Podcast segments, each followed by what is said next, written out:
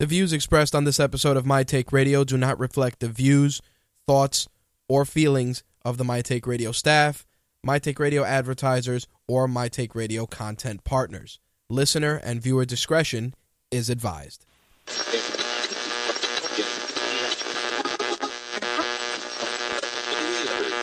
This coverage is live and uncensored, so if you have any small children present, you may want to have them leave the room.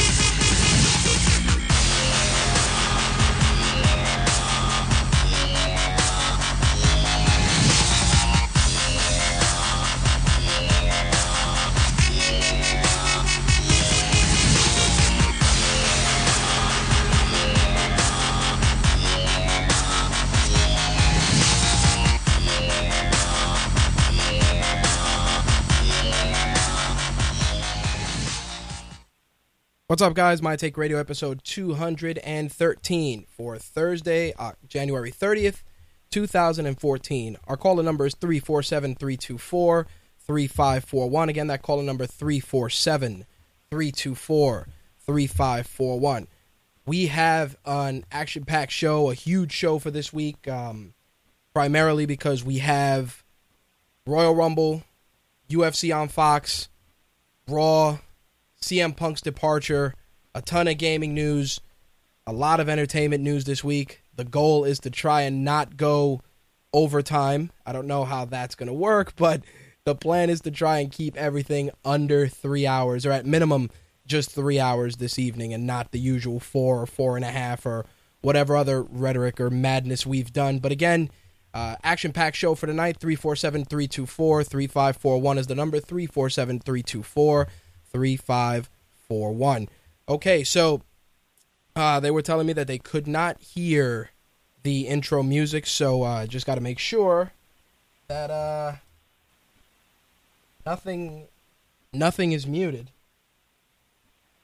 Does not seem to be the case, but stranger things have happened. So we will we will continue to play that by ear uh, this evening. If not, the intros and everything else will be added in post. Simple as that. Okay. So let's get into a lot of the stuff we got to go over tonight. Like I said, we have Royal Rumble, Raw, UFC on Fox 10. Um, any calls we're going to take as usual. We got a lot of entertainment news. We got a ton of gaming news this week. A lot of crazy stuff going on, especially with Nintendo, and we're going to get into that. Um, but first, I just wanted to get a, some housekeeping, a couple of things out of the way.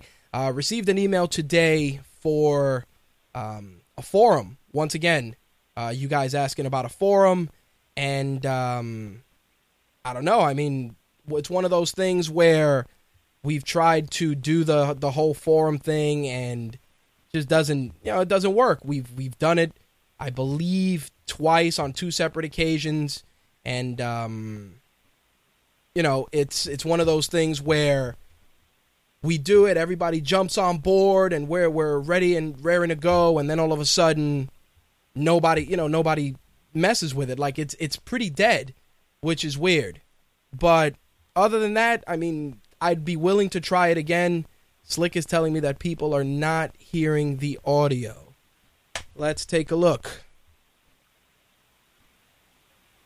Everything's plugged in.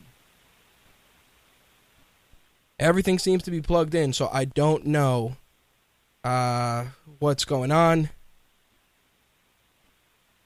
is that headset plugged in? Slick, everything seems to be good on my end. Of course, we got to stop for random uh, GFQ audio's not working. Okay. Uh, let me let Suncast know.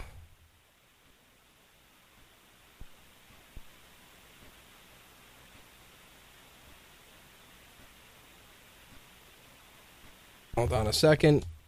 Sorry about that just a uh, communique to let them know what's going on.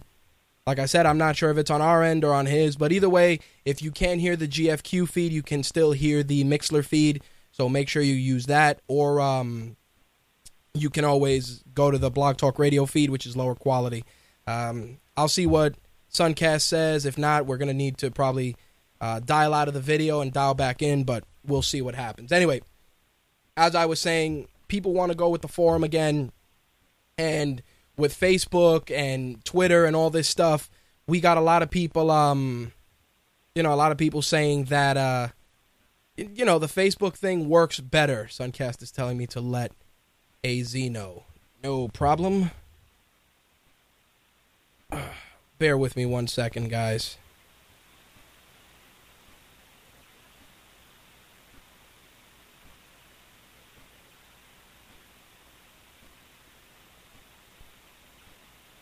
Hold on a minute.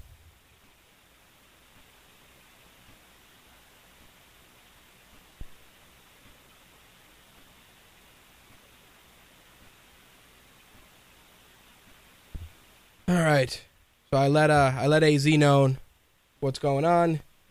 All the other audio on our end is working. Let's see. All right, he's saying it's not on GFQ's side. Okay.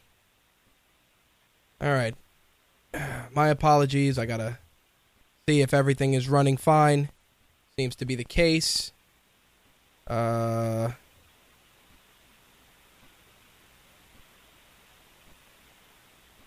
Not on GFQ's side. Uh. Let's try this. How about this on the GFQ side? You guys hearing that in there? Let me know.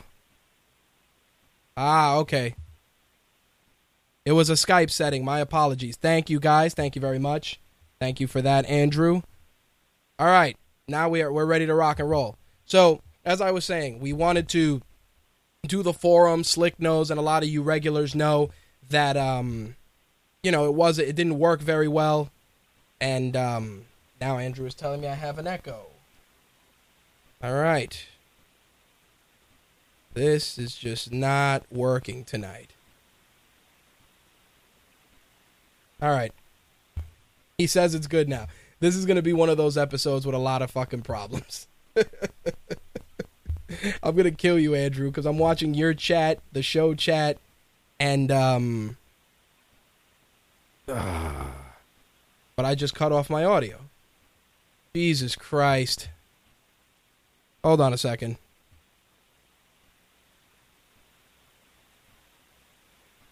Audio is gone. Okay. All right.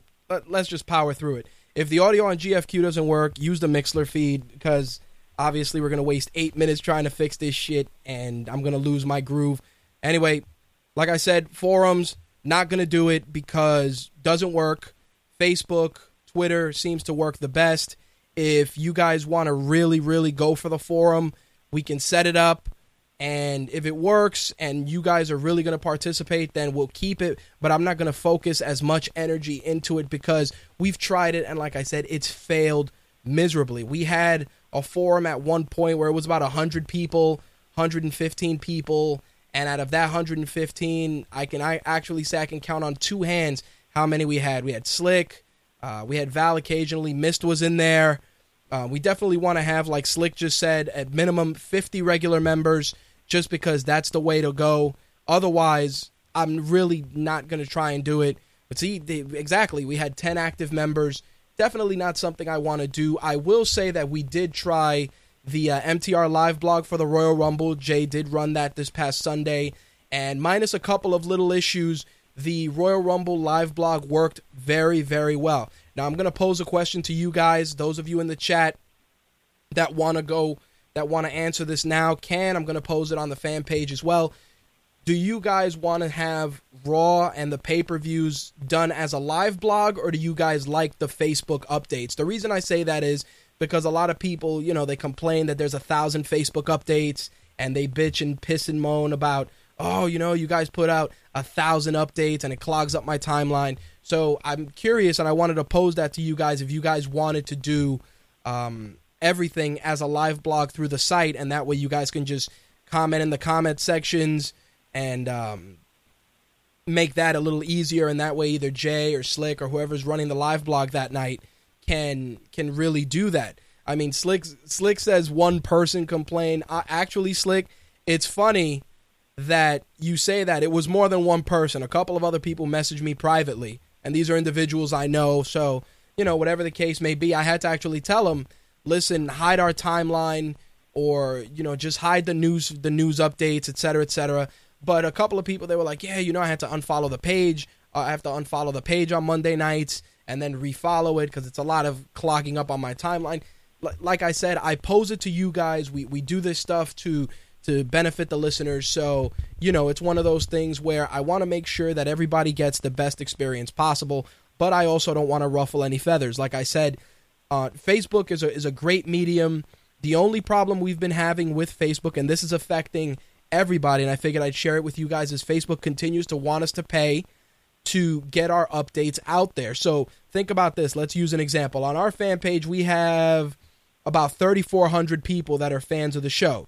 But any update we put out reaches maybe 100 people, 150 people. So what ends up happening is that if we put out something really cool or something we really want to share with you guys, not everybody sees it. I've had a lot of people this week tell me that um, you know certain posts they don't end up seeing them until later on in the day, and the reasoning is, and I wanted to explain that to you guys, is it's not us.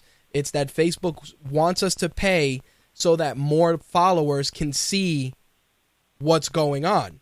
So in other words, like um, let's let's take uh, this the uh, the trailer for Amazing Spider-Man 2 we put out, which is the Super Bowl trailer. I put that trailer on the fan page roughly 2 hours ago. Usually something like that would get a lot of comments because it's obviously a brand new trailer. It's Amazing Spider-Man 2 and um, people are really into it. But what ended up happening was I had at least 10 people tell me that they didn't get that update till about 30 minutes ago. So 30 minutes ago they got that update and and they didn't get to see the trailer like a lot of people were just pissed off and I had to explain that it's not Facebook. And you know, I see that Mist is recommending Twitter. I don't like to use Twitter because a lot of people don't a lot of our a lot of the audience is very segregated not only for the show, but they're also segregated for just the, the, interface with Facebook or Twitter. We got guys that are primarily on Twitter. Uh, shout out to Javon Lewis, and then we got guys that are strictly Facebook, strictly Facebook fans that like to interact on Facebook and like to do that. So, you, you know, I, I got to try and find a happy medium. If I could, I would do everything on the site and just eliminate social media altogether. Unfortunately, you know, in order to get our message out there, you got to kind of leverage this stuff. So, again, if you guys have any suggestions, any changes, or want to try, want us to try new stuff, I, I always invite you guys to reach out. I know a lot of you get get a little bent out of shape, or you guys don't like reaching out on social media or whatever. Listen, you can email us or message us on the fan page if you have any ideas, or if you want to try and and do you know something different by all means let me know and and we'll try to accommodate it. Right now we are spreading our content across the following three mediums. You have uh, facebook we have twitter we are on tumblr it's mtr extras at tu- uh, at tumblr uh, dot tumblr.com so you guys can check that out. So we have a tumblr page which gets our stuff we have our google plus page we have of course facebook and twitter. So figured I'd let let you guys know what's going on with that. Also, in two weeks we will be at the 2014 Toy Fair. We're going to be working that event from the 16th through the 19th. So you're going to be seeing a lot of photos. You're going to be seeing a lot of crazy stuff, and we'll be sharing a lot of coverage from Toy Fair. So be on the lookout for that from the 16th through the 19th. There's going to be a lot of social media updates. So by all means, don't get bent out of shape about it. We're going to try and share all the new toys. We're going to see um, some new stuff from Transformers. Uh, we're also going to see some new WWE stuff. Got a, a, an email about the new Turtles, so we're going to see a lot of new Turtles toys and collectibles. So we're going to try and share all that with you guys, where applicable, of course, because if we got to sign any non-disclosures or any of that, unfortunately, we won't be able to share everything. But we're going to try and do that over the next four days. So remember, from the 16th through the 19th, we will be covering uh, Toy Fair 2014. Also, did want to let you guys know when the WWE app launches, we're going to be doing a lot more uh, live blogging and a lot more social media stuff. So be on the lookout for that as well. And last but not least, MTR 5.0. Uh, we started doing beta tests on the new MTR. Uh, did that probably for the bulk of the last three days. And so far, I really am enjoying what I'm seeing. It's going to allow you guys to enjoy the site from a mobile component far better. You're going to get a lot of cool stuff on the mobile side of things. The site's going to be a lot more responsive.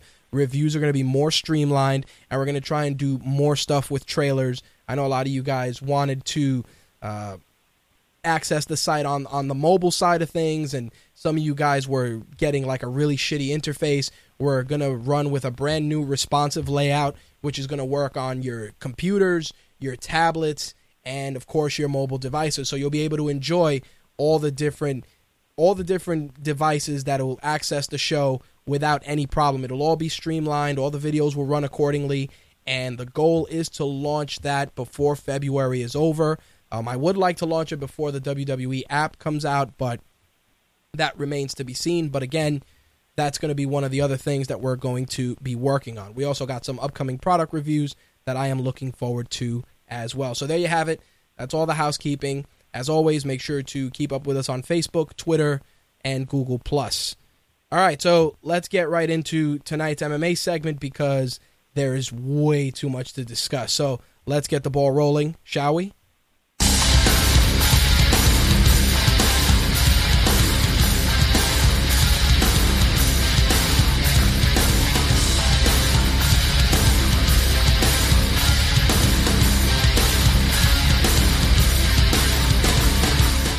All right, so this past weekend we had the UFC on Fox 10 event, which was actually a surprisingly solid event that ended with some serious controversy, that being the main event with Josh Thompson and Benson Henderson. But I do want to talk about uh, some of the other fights. As usual, we pick a couple of different fights to discuss. Um, on the undercard, Daron Cruickshank and Mike Rio was a very enjoyable fight. Uh, Daron Cruickshank took the victory via TKO at 4 minutes and 56 seconds in the second round. Uh, definitely a very solid opener, which I really enjoyed. Most of the undercard was really good. The fight between Alex Caceres and Sergio Pettis had a lot of fanfare going in. There was a lot of great martial arts on display from both guys. Alex Caceres, of course, Bruce Leroy, um, has become quite the fan favorite. Of course, Sergio Pettis is the brother of Showtime Anthony Pettis. That guy, he has a lot of of expectations put in front of him by by a lot of fans, but he went in there, he looked really good, but he ended up getting caught by a rear naked choke from Alex Caceres at 4 minutes and 39 seconds in the third round. I really, really liked the fight. I think both guys had a lot to offer, uh, showed a lot. They showcased a lot of great skills, plus, they have a lot to offer the Bantamweight division. I was really, really impressed with both. And like I said, Alex Caceres really weathered the storm, and he looked really good in that fight with um, Sergio Pettis. Again, a very, very underrated fight, but a very good fight nonetheless. Donald Cerrone separated uh, Adriano Martins from his consciousness with a beautiful head kick. It was good night, Irene, when that head kick connected, and the Cowboy continues on his winning ways. Uh, four minutes and forty seconds in the first round. It was it was a, a, a bananas head kick. It was so crazy because the setup was so clean and the the the leg, you know, it the head kick connected pretty much flush on the temple, and the guy just crumpled like a sack of potatoes. It was again uh, a very very very enjoyable fight. Again, glad to see Donald Cerrone back on his winning ways. Extremely extremely awesome knockout to kind of close out uh, the er, the later part of the card. Gabriel Gonzaga and Stipe Miocic was uh, uh, kind of a back and forth a little bit. Gabriel Gonzaga definitely looked really good in that first round. Stipe Miocic definitely turned it on, especially in the third round, uh, doing a lot of work in. Um, pretty much the fight ended with him going to town on Gonzaga, pounding him out. Um, but Gonzaga covered up, 20 seconds left. Miocic let him back up, but Stipe ended up taking the victory via unanimous decision in a highly, highly enjoyable fight. Now, Benson Henderson and Josh Thompson. This is where the shit happened. Um, I was really bummed out that um, you know that pretty much Thompson really won that fight. I really felt that Thompson definitely won that fight. I see Andrew is being a complete psychopath in the chat. um, Thompson definitely won that fight. Henderson once again continues to kind of irritate the fans by getting these um I kind of want to say these decision wins that that he really doesn't deserve. If if if Ben were here, he'd say Benson Henderson skated on 3 of his 4 fights with victories. I mean, overall I felt Josh Thompson definitely was the aggressor. If I had to say anything, I felt Thompson took 3 out of out of the 5. I think he took the first round definitely um the second round was his. Henderson definitely turned it up in the third. The fourth, the fourth you could kind of give to Bendo as well, and I definitely gave the fifth round to um, Josh Thompson. But uh, Benson Henderson gets the win via split decision, and a lot of people got pissed off, including Stockton's own Nate Diaz, and he took to Twitter to really kind of call bullshit on that fight, and I'm gonna I'm gonna address that in a moment. But um let's talk about the bonuses. Donald Cerrone took 50K for a knockout of the night. Alex Caceres took submission of the night, 50K bonus, and fight of the night bonus. So definitely a uh, solid night for both Caceres and Sergio Pettis. And of course, Donald Cerrone taking that 50 grand. So let's talk about Nate Diaz. Nate Diaz was very, very, very upset. And if you're a fan of the Diaz brothers, you should know that things like this are just, they're not they're not something that's unexpected when you're dealing with the Diaz brothers because those guys are um you know they're fucking insane. So I'm not I'm not shocked that it went the way it went, but I'm gonna read you what Nate Diaz said, and um, it feels like reading a tweet from 1997. He puts uh, last night's fight was whack. First of all, these guys are here to cause confusion. I'm here putting ass whoopings down to their maximum effect. And you got these guys out here having a wrestling match. They're smiling and shaking hands, having a good old time instead of fighting for real. They're play fighting, and this shit's putting me to sleep. That's not what I signed up for. Nobody wants to watch that shit, and it's definitely causing confusion to the fans and the fighters. I don't know who's judging these fights. They should have lost. Both of them should have lost the fight. Then you got this other motherfucker playing his Hollywood role on the sidelines. He was talking about Anthony Pettis in his hashtag silly ass suits, getting paid to sit there and state his bullshit opinion like anyone gives a fuck. You've been here like two years and pulled out a half your fights. So I don't know why you think you're calling the shots. How about you win another fight or two, then maybe you could fight me, motherfucker. P.S. I thought Thompson's bitch ass won the wrestling match. So um it's uh it's it's crazy. It was you know, Nate Diaz being Nate Diaz, but a lot of people kind of agreed. They felt that it was more or less a wrestling match. Um, it wasn't really a fight, and they didn't really they they played it very safe. A lot of people really agreed with Nate Diaz. I was, you know, I was kind of on the fence either way because I felt that both, you know, these guys go in the cage, and I shouldn't be in there passing judgment. But I kind of have to give Nate Diaz his due. As for Benson Henderson, who knows? I mean, I think a fight with Nate Diaz would make him a ton of money and some great mainstream exposure, but the Diaz brothers aren't exactly in high regard with the UFC at this moment. So there you have it. Nate Diaz being Nate Diaz in in typical Nate Diaz fashion, and like I said, a lot of people really did agree. So we'll, we'll see what happens, how it pans out. As for Josh Thompson, his future right now is uncertain, but I, I really would like to see him fight. I think he's a great competitor, and he did not look terrible in that fight. I felt that once again, you give it to the judges, all bets are off. So on the Bellator side of things, Bellator started putting together their Bellator 110 card that goes down February 28th. Of course, the light heavyweight tournament is going to be in full effect, as is the flyweight tournament. Of course, the big one on the light heavyweight tournament, Christian M'Pumbu and Quinton Rampage Jackson, and King Mo and Mikhail Zayats will be starting things off in the light heavyweight tournament. So be on the lookout for that. That's February 28th, and that's going to be on Spike TV. Former UFC competitor Jonathan Brookins has a brand new home fighting for Legacy FC. Uh, Mar- Mick Maynard the promotion's owner told MMA Junkie that he actually, Jonathan Brookins, signed a multi fight deal and will be debuting against Cody Fuller at Legacy FC 29. That's going to be happening March 21st in Tulsa, Oklahoma, of course, with the main card airing on AXS TV. So it's been a while since we've talked about Tito Ortiz. If you guys remember, Tito got arrested uh, for a DUI. He crashed his Porsche into a concrete barrier on January 6th. He was arrested and blew a .12 on the breathalyzer. Ortiz had been partying at the Playboy Mansion before the crash, and you know he got caught out there. If he gets convicted, he faces six months in jail and a thousand dollar fine. Of course, everybody's saying that since it's his first offense, he probably won't see any jail time. More, more than likely, he will get probation and an alcohol education course. So definitely, uh, ha- hashtag harsh times for Tito Ortiz. Be on the lookout for uh, Jenna Jameson, as usual, saying something terrible about Tito and possibly trying to take hit her kids away from Tito as well. Because what else would she do, considering that you know there's not too much that a 50 year old succubus can do during her free time. So I feel bad for Tito, but he should have known better. Partying at Playboy Mansion, it's not like you're some sort of a clown. You should have had a car service take you home. Now look at you. You got you got to go to jail.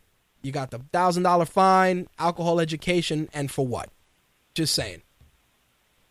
So of course Dana White is on the hype train for the UFC, uh, the Ultimate Fighter Brazil uh, series, which I'm very very upset is not airing here in the states. On the contrary, what you're going to have to do if you want to watch it is you're going to have to get the UFC Fight Pass. Big shocker there. So basically what's been happening is that Vanderlei and Chael actually got into a fight, a legitimate fist fight during the taping of the show and one of Vanderlei's assistant coaches actually got a sucker punch in and caught Chael. Uh, Dana White said that it's complete insanity over there. It's madness, and um, he's really looking forward to the season airing.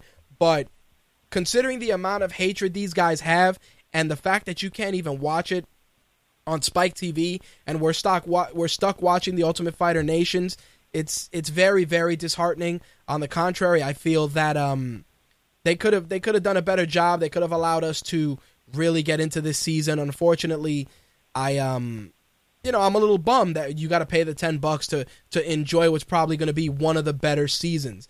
Val says that Chael is going to die down there. Dude, it is from what I've been reading, this is what Dana says. Dana says um these guys are back there doing the usual. Chael's being Chael, Vanderlei's being Vanderlei, but they did get into a, a, a legitimate fight and I got to fix a mess down there because obviously Chael ended up getting caught by one of Vanderlei's guys. So uh, think about it. There, there's fist fights between the coaches on a regular basis. The fighters hate each other. Chael is in enemy territory. It is it is the makings of a fantastic season, and the only way you can see it is if you got to pay the ten dollars for the fight pass. It's it's definitely pissing off a lot of people. UFC Fight Night 37 is final. That's going on March 8th at London's O2 Arena. Alexander Gustafsson will be taking on Jimi Manuwa. Uh, Melvin Guillard will be taking on Michael Johnson. Uncle Creepy, Ian McCall, is taking on Brad Pickett, which is going to be a great fight. Um, Omari Akhmedov will be taking on Gunnar Nelson. And then the prelims will be able to be seen on the UFC Fight Pass starting at 12:30. The main card will also be on UFC Fight Pass at 3 p.m. So once again, another great card. Looks very solid. Can't watch it on TV. You got to use the fucking Fight Pass. There you have it. So clearly, with the UFC Fight Pass, we know that Dana White has been very, very adamant about the the service, and he actually was interviewed by Fox Sports about the WWE Network, and Dana White feels that the WWE Network is ridiculous. And the reasoning is the following he says it's ridiculous. I hate to sound like I'm attacking the WWE or devalue what they did because Vince McMahon, say whatever you want, he's always smashing us and talking shit about us. But I'll tell you this I was watching WWE when I was a little kid when Vince was a commentator. The guy's been kicking ass, breaking rules, and doing what people said he couldn't do over and over again. It's like, you know, this guy's basically saying that everything we do is worth $10. That doesn't make sense to me. If he pulls in 2 million subscribers, he's crushing it. So it's a risky move. It's a crazy move. But Vince has been doing risky, crazy shit since the beginning of time. If anybody can do it, maybe Vince can do it. Now, here's here's the thing about that. The reasoning that Dana White is is is feeling this way. You, look, the WWE network, regardless of regardless of how you feel, is an incredible value because you're getting all the pay-per-views, you're getting you're getting all the special programming, you're getting all the events. The only thing that is a factor is the fact that we don't know what the wrestlers are going to be paid because wrestlers are paid based on pay-per-view buy rate. So they get they get checks based on how many people buy pay-per-views and the bigger the pay-per-view buys are, the bigger the checks are for the performers. A great example of this and you guys may recognize this is from WrestleMania. A lot of times when WrestleMania airs on pay-per-view, they do like a battle royal or something crazy like that and that allows other performers that don't get a lot of TV time to get on the card and get themselves a couple of extra dollars. Now, again, I'm sure I'm sure Vince McMahon has an idea of how this is going to work and I think listen, you're looking at this the wrong way. It's very easy to say that this is going to hurt the performers because you're looking at it from the standpoint of nobody's going to buy the pay-per-views. But what's happening is that all the people that may not have paid $60, they're going to pay for the service. So, if you sell let let's take an example. Let's say you sell 60 million pay-per-views you sell 60 million, you get 60 million buys for whatever reason. And all of a sudden you launch the WWE network. You turn that 60 million into, you know, 125 million, 150 million. The fact is that you're you're you're getting a larger fan base. You are losing an average of, you know, $50 a person, but you're still getting more people subscribing to the network. And that's where the thing is. In Dana White's case, the he's he's segmenting his programming. In other words, you have the Ultimate Fighter Nations on Fox Sports 1. You have UFC on Fox. You have whatever other UFC fight nights are televised. But then international events, special seasons of the Ultimate Fighter, you're losing those. And what's happening is that those cards are going to be the only cards that you're going to pay $10 for. And think about this it's okay that you're paying the $10 if you want to see those cards, but WWE is giving you tons of other programming. You're getting original programming, you're getting past, you know, episodes of WWE Raw, SmackDown, Nitro, ECW, AWA, uh, countless other episodes and programming that they're going to try and put out there. The UFC is just telling you, hey, you're going to get these cards that we don't feel like airing on Fox Sports, and you're probably going to get seasons of The Ultimate Fighter that you may or may not give a fuck about.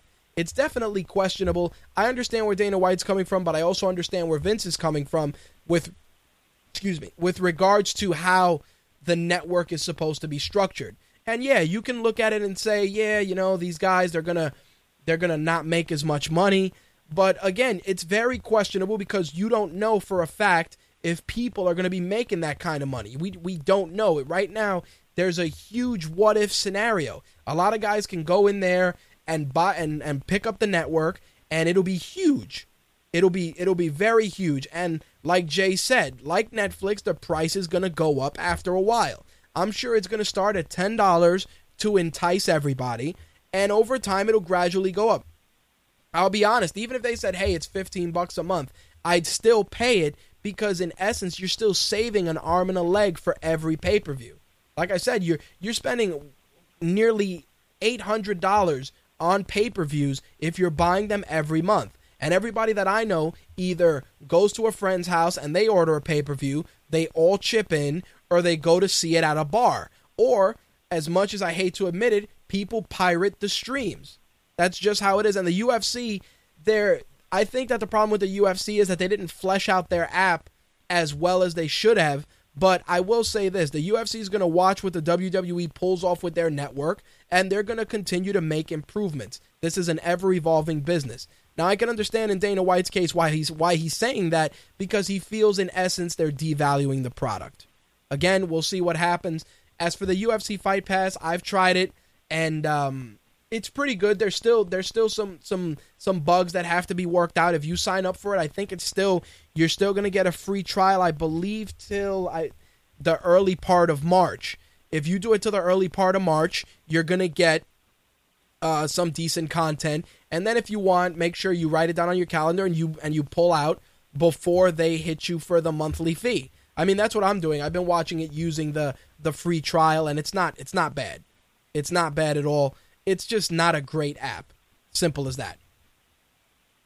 I'm very bummed to report that one of my favorite UFC fighters, Pat Barry, is taking a leave from MMA and has actually been released from his UFC contract. Uh, his uh, management company Sucker, Punch Entertainment mentioned it. Uh, Pat Barry himself mentioned it, and um, you know I'm a little bummed. He comes out of the uh, comes out of the UFC with a five and seven record, but extremely popular. He has an 18 6 and one pro kickboxing record, and they're saying that that's probably what's going to happen. Pat Barry's going to go back to kickboxing, but again, I'm very bummed. Every time that guy goes in there, he gives it 110 percent. Super exciting.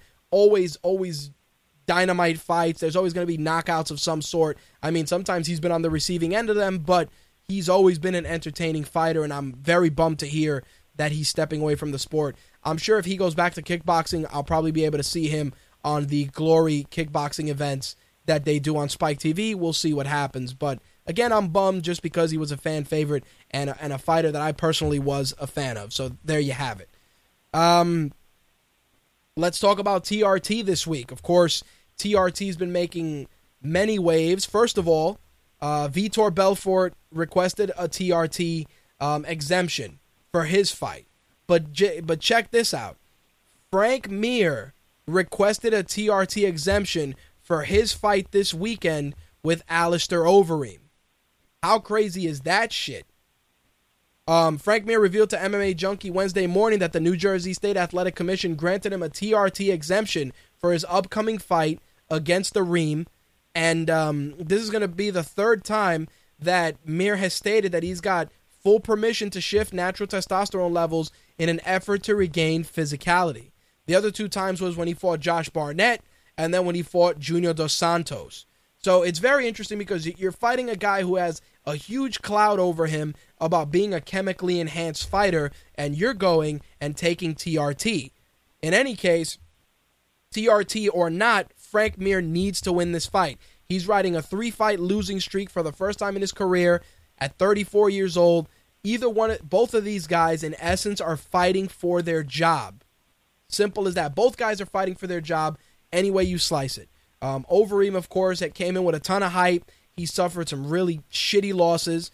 Uh, from what I've been seeing in a lot of photos and a lot of blogs and a lot of MMA websites, um, he's actually become smaller because he wants to work on his cardio on his cardio. And as I read that, you know, I'm a huge fan of Alistair Overeem going back to the Pride Fighting days, and I said to myself, dude, cardio or not, you better you better be working on making sure that your jaw doesn't get checked because that's really what it is. It cardio has nothing to do with getting a punch to the face and going to sleep.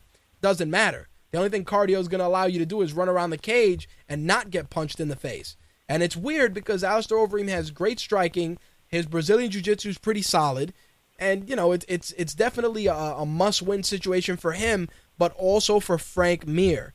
Both guys are I'm very excited for the fight, but one of these guys is heading to the unemployment line, and I really don't want it to be the Alistair Overeem because that guy he he has he has that it factor. He has that potential to be a star here in the states, and he just hasn't been able to hit his groove and hit his stride. But again, we'll see what happens. The battle of TRT goes down this weekend, and we're gonna see who gets unemployed and who keeps their job.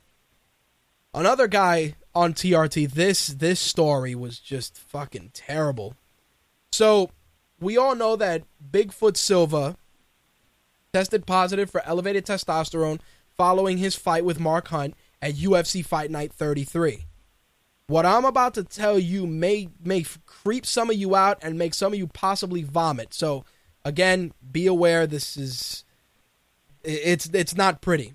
Anyway, so Silva's manager was on the MMA Hour and he said that the real reason for being on testosterone replacement therapy was because of this. Uh, this is one of the guys that really have an authentic technical reason to be on TRT. He has acromag- uh, acromegaly, which is the pituitary gland overproduces growth hormone, and that unbalances all his other hormones. Now, listen to this. When I started managing Antonio Silva, he was actually lactating. He has extremely low testosterone, so he has a real reason to be on TRT.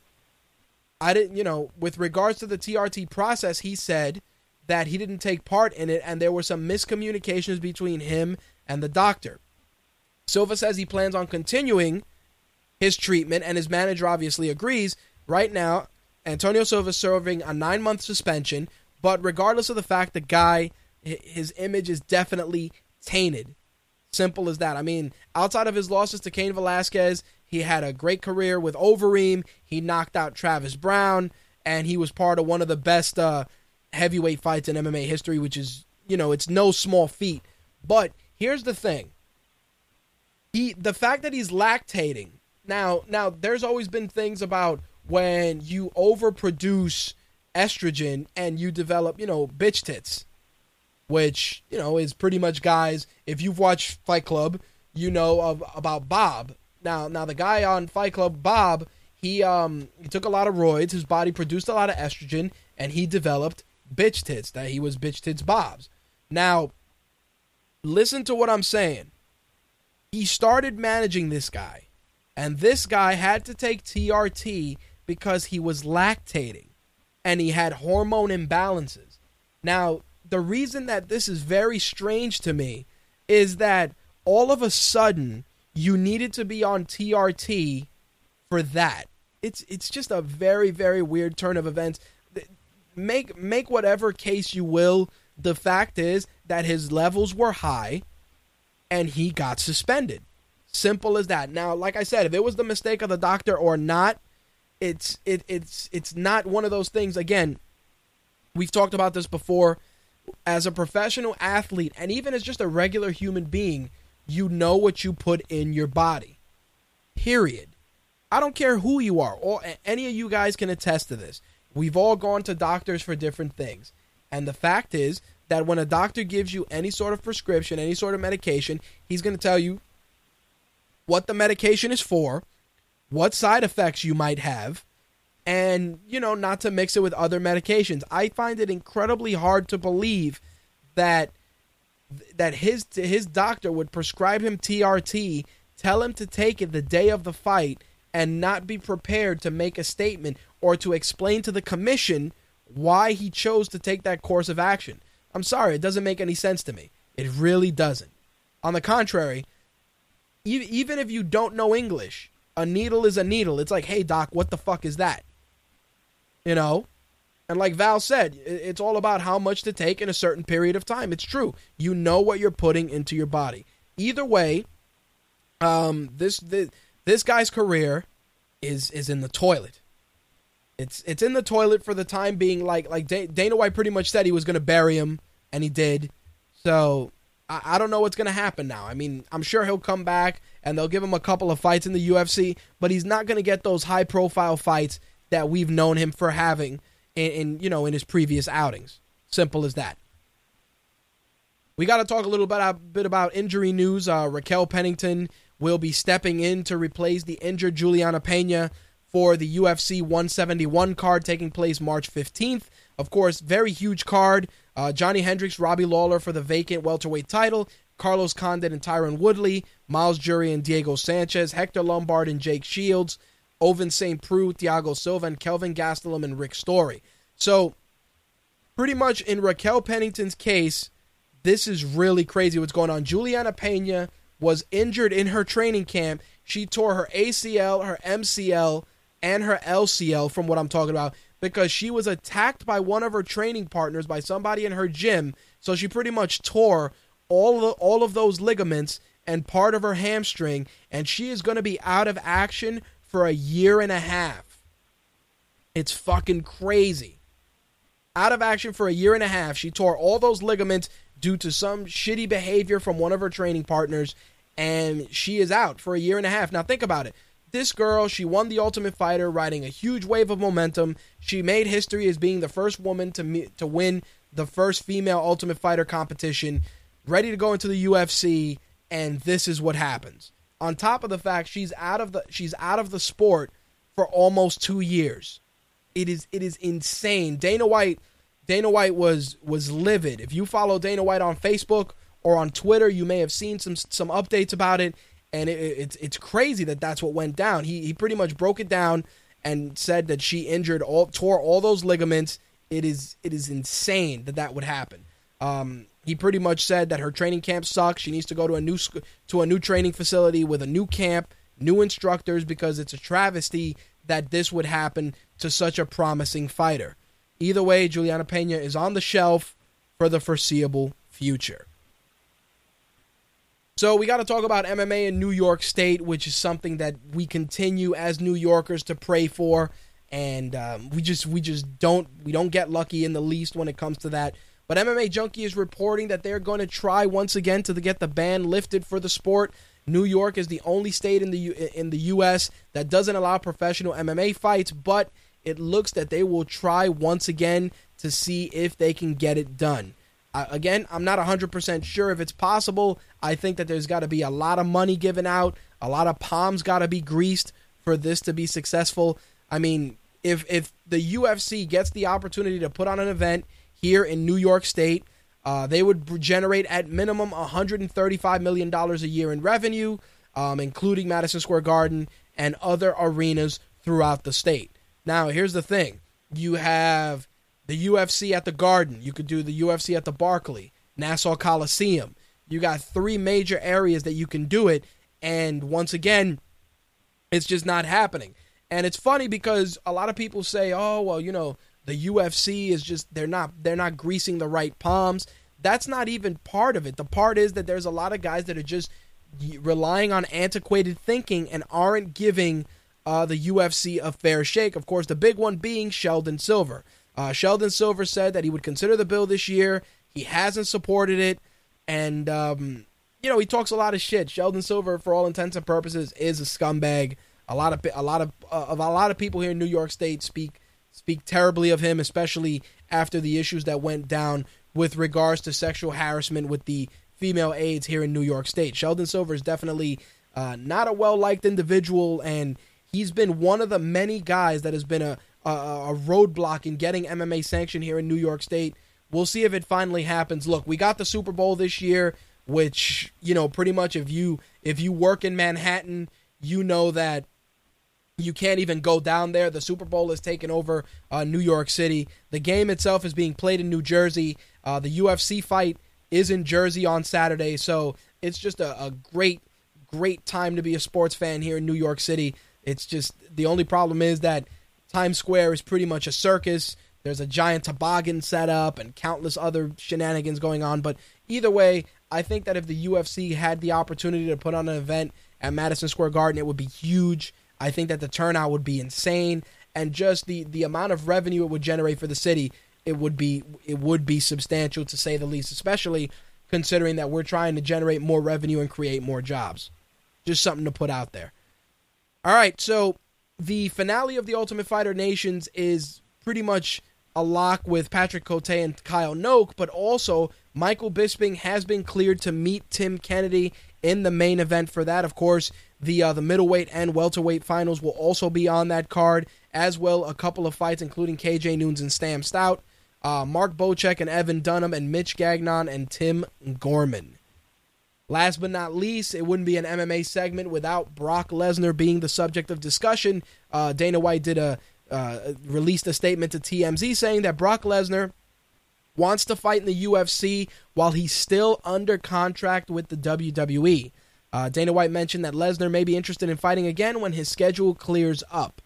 So there you have it. Brock Lesnar wants to get a fight in the UFC while under contract with World Wrestling Entertainment. Now, there's a couple of factors that you have to look at.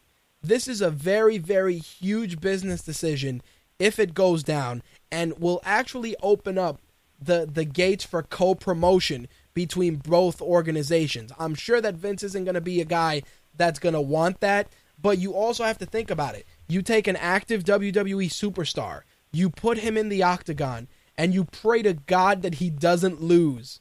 I think from from a from a gambling perspective, it would really validate Brock Lesnar's legacy in the WWE if he did that. But the problem is, like I said, co-promotion, who's going to make money, and what kind of an uh, what kind of an opponent are you going to give him? You can't give him a tomato can because pe- people are going to see through that immediately. But you can't give him a guy that'll beat him to death because Brock Lesnar, we all know, doesn't like to get hit. He doesn't. He doesn't know how to react when he gets hit. That doesn't take away from the fact that he's an incredible athlete and he was he was a, a great heavyweight uh, fighter in the UFC. But again, this is a guy that came into the organization with one, I believe it was one professional fight before he came into the UFC. Not only that, but he fought the bulk of his career and was champion all while having diverticulitis. So these are things that you have to take into consideration. Not only that, but just being Brock Lesnar, you got to say to yourself, damn, now that I feel that I'm 100%, maybe I can do better. I think that the WWE money is an easy payday, but I think from a validation standpoint, I think Brock Lesnar feels he has something to prove. And honestly, if if the organization decided to take a shot with that, WWE would be in line to make some decent money, especially from a co-promotion standpoint. I'm just saying. Whether that pans out or not remains to be seen, but Brock Lesnar definitely wants to get a fight in the UFC while uh, while being a WWE superstar. I'm intrigued. I'm definitely interested to see how that pans out. And of course, once I hear something, I will make sure to let you guys know. Of course, Brock Lesnar right now is scheduled to work a couple of Raws up until WrestleMania 30. Um, of course, WrestleMania 30, all signs are pointing towards him and The Undertaker squaring off. Make of that what you will. But that is going to close out this week's MMA segment. Let's get into some wrestling because, damn, there is a lot of shit to discuss. We want the gold, sucker! Hulk Hogan, we coming for you, nigga! Now get the cards,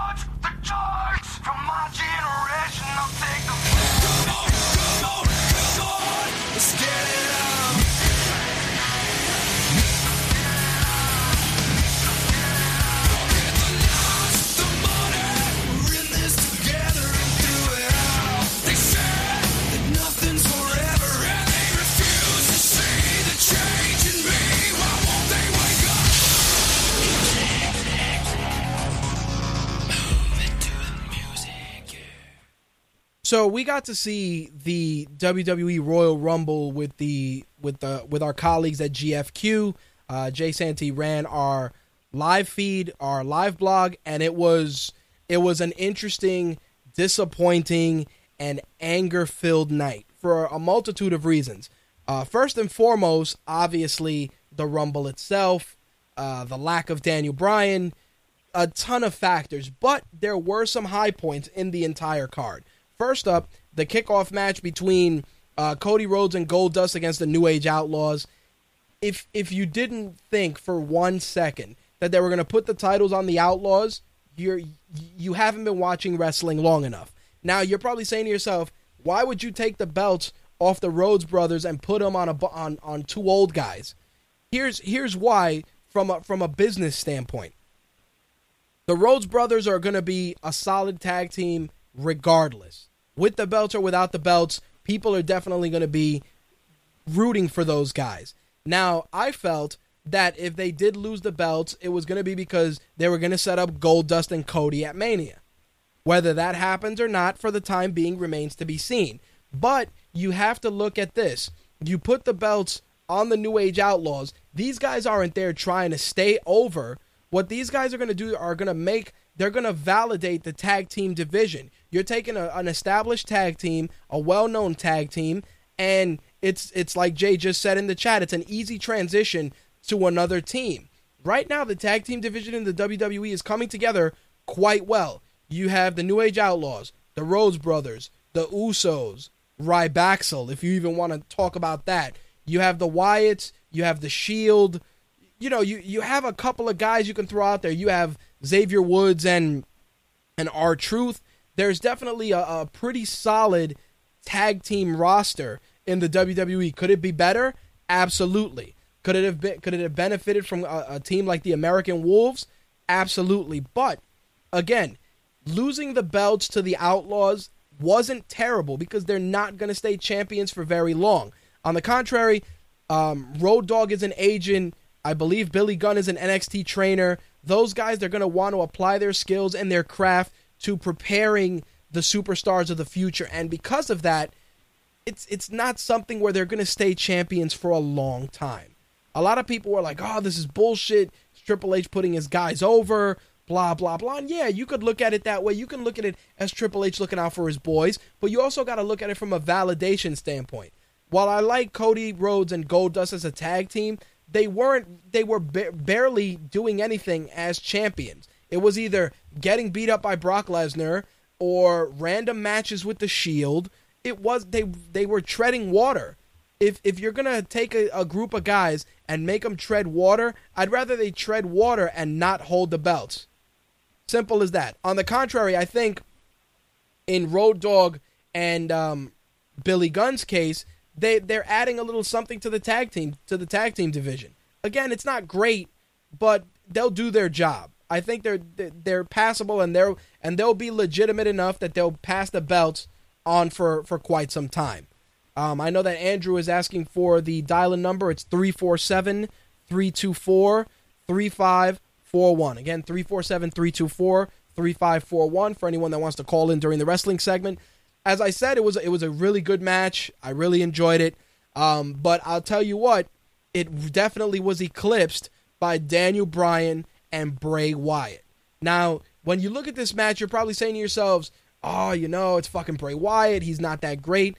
You are 100% mistaken. Bray Wyatt has the tools to be a beast in the WWE for the foreseeable future. His weird exorcist spider crawl, uh, his mannerisms, his old school offense that he utilizes, eye rakes and a lot of uh, a lot of brawling tactics. It works. Not only that, but Daniel Bryan once again can get a great match out of anybody. And and I said this two weeks ago. Every one of these guys needs that match that puts them over the top. And in um in Bray Wyatt's case, this was his match. This was his moment. Daniel Bryan made Bray Wyatt an upper card guy with this match. And it's unfortunate just because people felt that Daniel Bryan was going to be in the Rumble, it was going to be good. Even though that wasn't the case, the fact is that Daniel Bryan was a factor in making Bray Wyatt an upper card guy. That's it. Simple as that. And I was I was I was thoroughly thoroughly impressed with that match. I hear that AZ is on hold. Let me bring him in cuz I'm sure he's going to want to have a lot to discuss. Andrew, What's up, brother? you tell me, man, that Bray Wyatt Daniel Bryan match. I know we were watching it and, you know, Bray Wyatt definitely showed he can hang in the main event. What did you think? I thought it was phenomenal. I, I mean, I thought it was a fantastic open to the match, uh, to the to the pay per view. It was the crowd was hot. The match was done really well. It was a super tight match, uh, and I was happy with the finish. I thought it was great that uh, Bray Wyatt went over. Yeah, Bray Wyatt needed to go over. I mean, I've talked about this before. There's a lot of guys that need, you know, in the battles of wins and losses, some of these guys need it, and I think Bray Wyatt needed this win. I mean, I, I I think you, did you were you over for the match or did you miss the match? No, I was over when this match was in full effect. Yeah, I mean, it was fantastic. I mean, it was a great match. Um, I, I thought it was a good start to the pay per view. I mean, you had the Outlaws match with the crowd, which the crowd was into, and I thought you had this match, which the crowd was super hot. Um, and then everything seemed to slowly fall apart after that. Yeah, it definitely fo- it definitely fell apart. I mean, le- you know, going into from this match, which was red hot, into the Big Show Brock Lesnar train wreck, which a lot of people were saying, you know, the Big Show came into that match injured, so they really just had to work it out. I kind of felt that the beating went on for a lot longer than I would have liked, and I also felt that if you hit a guy with a chair 72 fucking times, that he shouldn't walk out on his own power. That should have been a stretcher No, job. it shouldn't. And you know what? It was it was really reckless because those chair shots, regardless of them being to the body, are really fucking painful. Yep. He has taken some painful chair shots. Uh, he probably took about twenty, well, more than twenty, probably forty chair shots to the back uh, to an injured guy to the arm. That's really reckless. What they should have done was do a protected headshot, and he just F5s him right after Right. and that was it. Just ended that way. Go to some stupid vignette about the Rumble and how, and, and or or something about uh, the following match, and just call it a day. Well, Jay Jay says that the beating was a story with that match about him being injured, but there were two problems. One, it went on a little too long with the Right. body chair shots. Number two, he walked away. well that Jay says the beating was needed. Brock had to show he was not afraid of show and a proven monster. That's fine. but the match itself was not even a two minute match, and that included the pre match attack. So you have basically a two minute squash, and like like I said, and and you know you reiterated that you the it went too long the chair shots, and Big Show walked out on his own power. It just really did not help. And then they do the same with Cena. Yep, they did the same with Cena, which which you know I, I'm glad you mentioned it because the the Cena Orton match is a match we've seen a thousand times, a thousand different ways, and it was crazy because and and you can vouch for this. This match legitimately the crowd turned on the promotion in one fell swoop. They Hey, you know, turned the they- crowd. They turned, Rich. They turned, but I actually, I, I guess, because I don't know if you mentioned we had we had a party. Everybody was over my place. I'm I'm one of the few people that actually enjoyed the match. I actually thought they did a good job telling the story of that match. Uh, you know, they weren't going to get. It wasn't going to win match of the night. They absolutely knew that. Uh, the crowd had turned. They knew the crowd was turned by the time that match started. They kept it slow, but the last five minutes of that match sold it. I mean, it was a good match at the end. That match clocked in at roughly 20 minutes based on based on what various sites recapped. It was almost a 21 minute match and I agree. It wasn't a bad match. It wasn't. On the contrary, it was towards the end where they started hitting each other with finishers that I was like, "All right, now it's starting to pick up." The problem is that it felt very paint by numbers and when you're laying out $60, you know, and that's the match that you get, it feels like like you're not getting your money's worth because you see that match any Monday night. Yeah, I mean the problem the problem is that the cr- regardless of who was in that position, uh, unless if it wasn't Daniel Bryan, nobody wants to see it, and that was the big problem. And that was that was a story of that entire pay per view. That crowd wanted to see Daniel Bryan. Uh, they saw him in the beginning, and in reality, I think him losing that opener told the story that he will be in the Rumble, and Right. that's what people wanted to see. They wanted to see the Rumble match. Yep, I felt that. All right, he lost the Rumble. He's going to try and win an opportunity. I mean, he lost the match with Wyatt. I thought, all right, he's going to get checked out by the doc. He's going to come out bandaged up, and he's going to be in the Rumble, and people are going to go ape shit. But they decided just not to go that direction. I mean, they were. We've heard on various websites, and we've seen on various websites that Cena and Bray Wyatt is going to be the match for Mania and and you know obviously they kind of set that up i don't know if that's going to be 100% the case but they did set that up at the rumble which was fine i just felt that orton and cena just pretty much i think the crowd is just and it's not even the crowd i think wrestling fans in general are just tired of the of those two clogging up the main event I, feel like you know, and I've always said this about matches, and I've always said this about uh, the WWE. It feels like things are a little like a half a second to a second before, and I feel like that's what's happening with these pay per views now. That uh, I, I like to call them Brayway. That that's the name I've selected for him. Brayway and Cena is happening one pay per view too soon. i can That- i can that's agree An elevation match. Yep. You have that match to elevate uh, uh, Bray Wyatt, but in reality, it should not be happening at WrestleMania. That is not a necessary Nope. WrestleMania match. What the the match for WrestleMania should be the Shield versus uh, the Wyatt, where the Wyatts go over and the Shield breaks up. Right. But but WWE in their infinite logic are going with the Shield, which I was going to talk about it during Raw, but fuck it. The the Shield and the Wyatt family at Elimination Chamber to to reinforce what you're saying. It's true once again. One pay per view too early. Yeah, it, it, it, it's really. Uh, I mean, this is probably the most erratic moment in professional wrestling that we have had in probably the last 20 years. I mean, it is really Yep. a state of PR blitz for them at this point. Yep. They had the whole Daniel Bryan uh, debacle happening.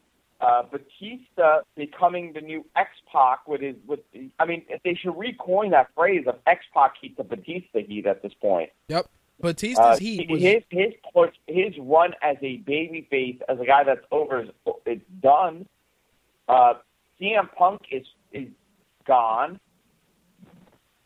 So what what happens at this point? I mean, I'm still hoping this is all a giant work, and if it is, it's brilliant. But unfortunately, for professional wrestling booking, it is way too smart for it to be real. Yep, I can I can attest to that. And and on top of the fact, it to be a work, I should say. No, I mean I can attest to that. But when you look at the Royal Rumble match itself, the pacing of that match, you know, CM Punk went in number one, Rollins came in at two. There was a lot of great storytelling in there. I mean, corporate Kane's involvement, which they fucked up because we Yeah, saw him. but- you know, right, I mean, all of us uh, throughout the Rumble, we were into it. We Yep. actually enjoyed the Rumble Yep. until about number twenty. Yep, that was it. When when we got to the number, oh my God, where where's Daniel Bryan? Well, not only that, where's Daniel Bryan? Where's Bad News Barrett?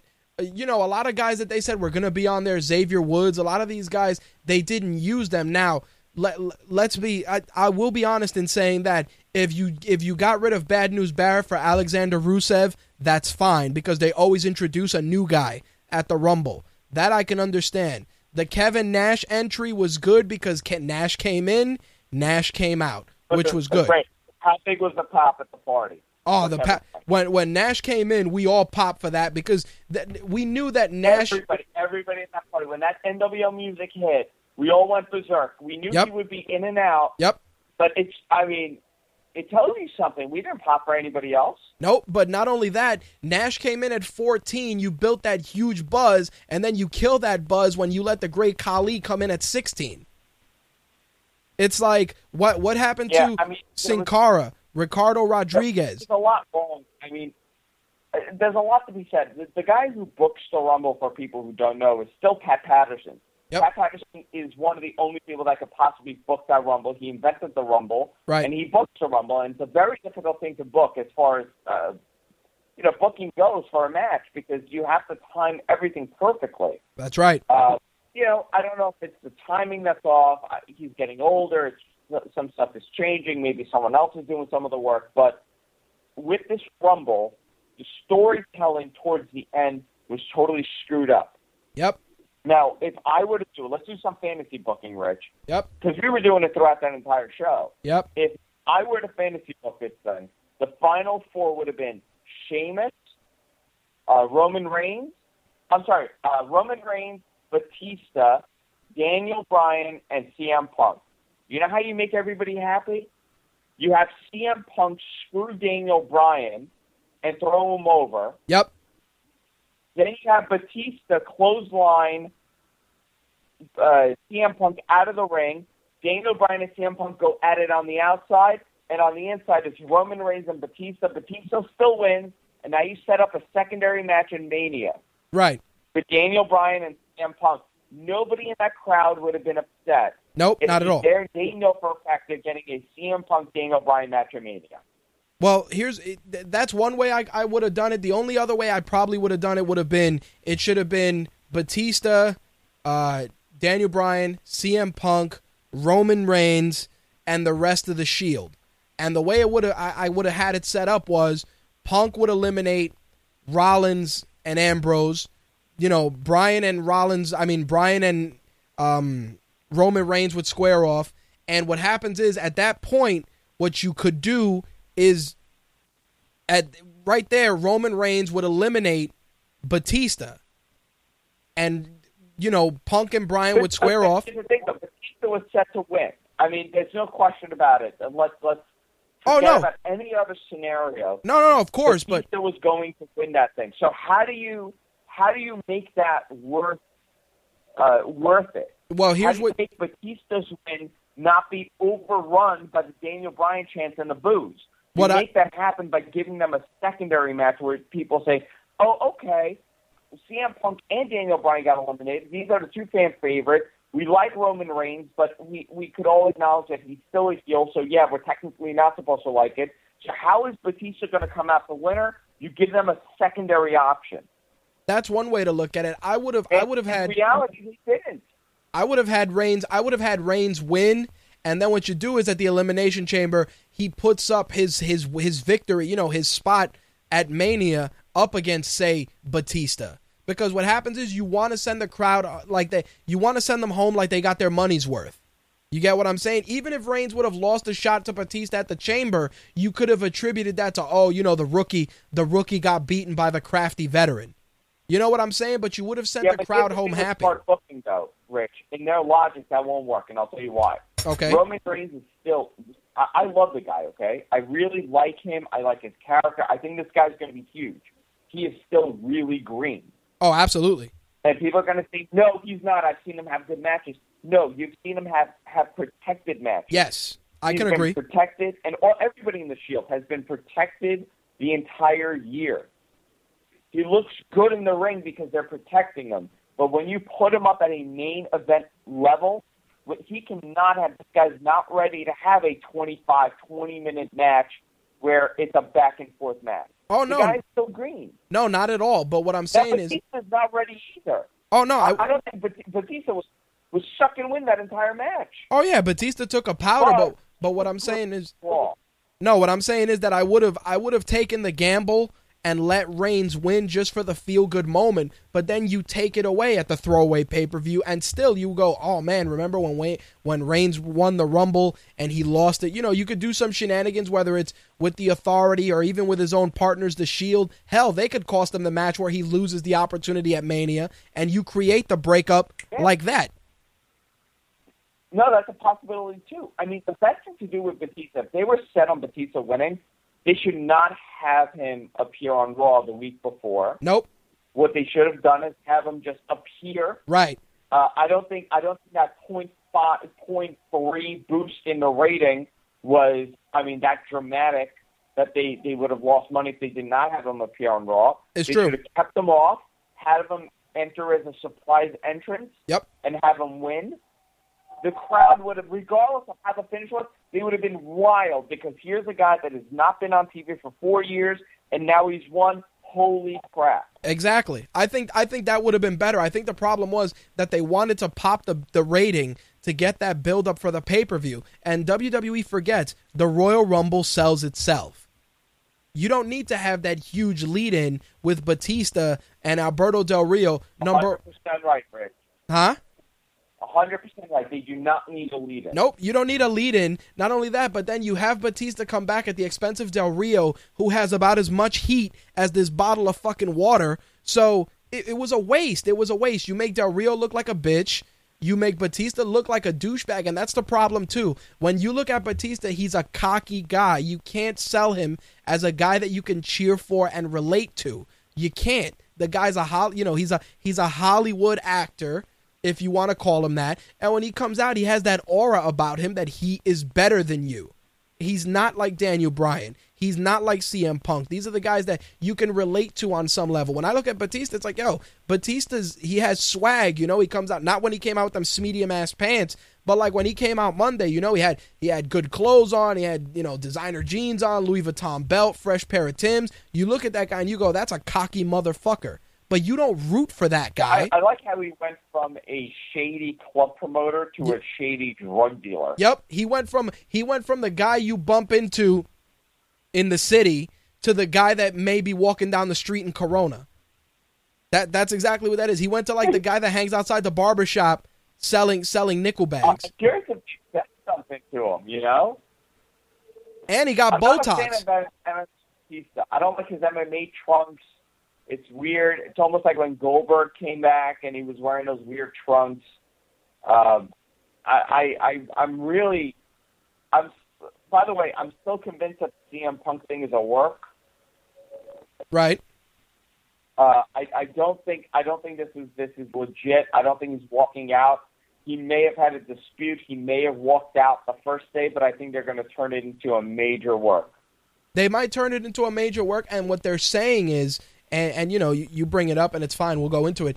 The, uh, what they're saying is that Triple H felt feels disrespected, but it's Vince that's handling all the negotiations because Vince has the better relationship with Punk. And you know what? Whether that's whether that's fiction or that's real, that wouldn't shock me in the least because you're looking at it at you got to remember Triple H will always look at every guy that's over that's not a jack guy as not being the guy.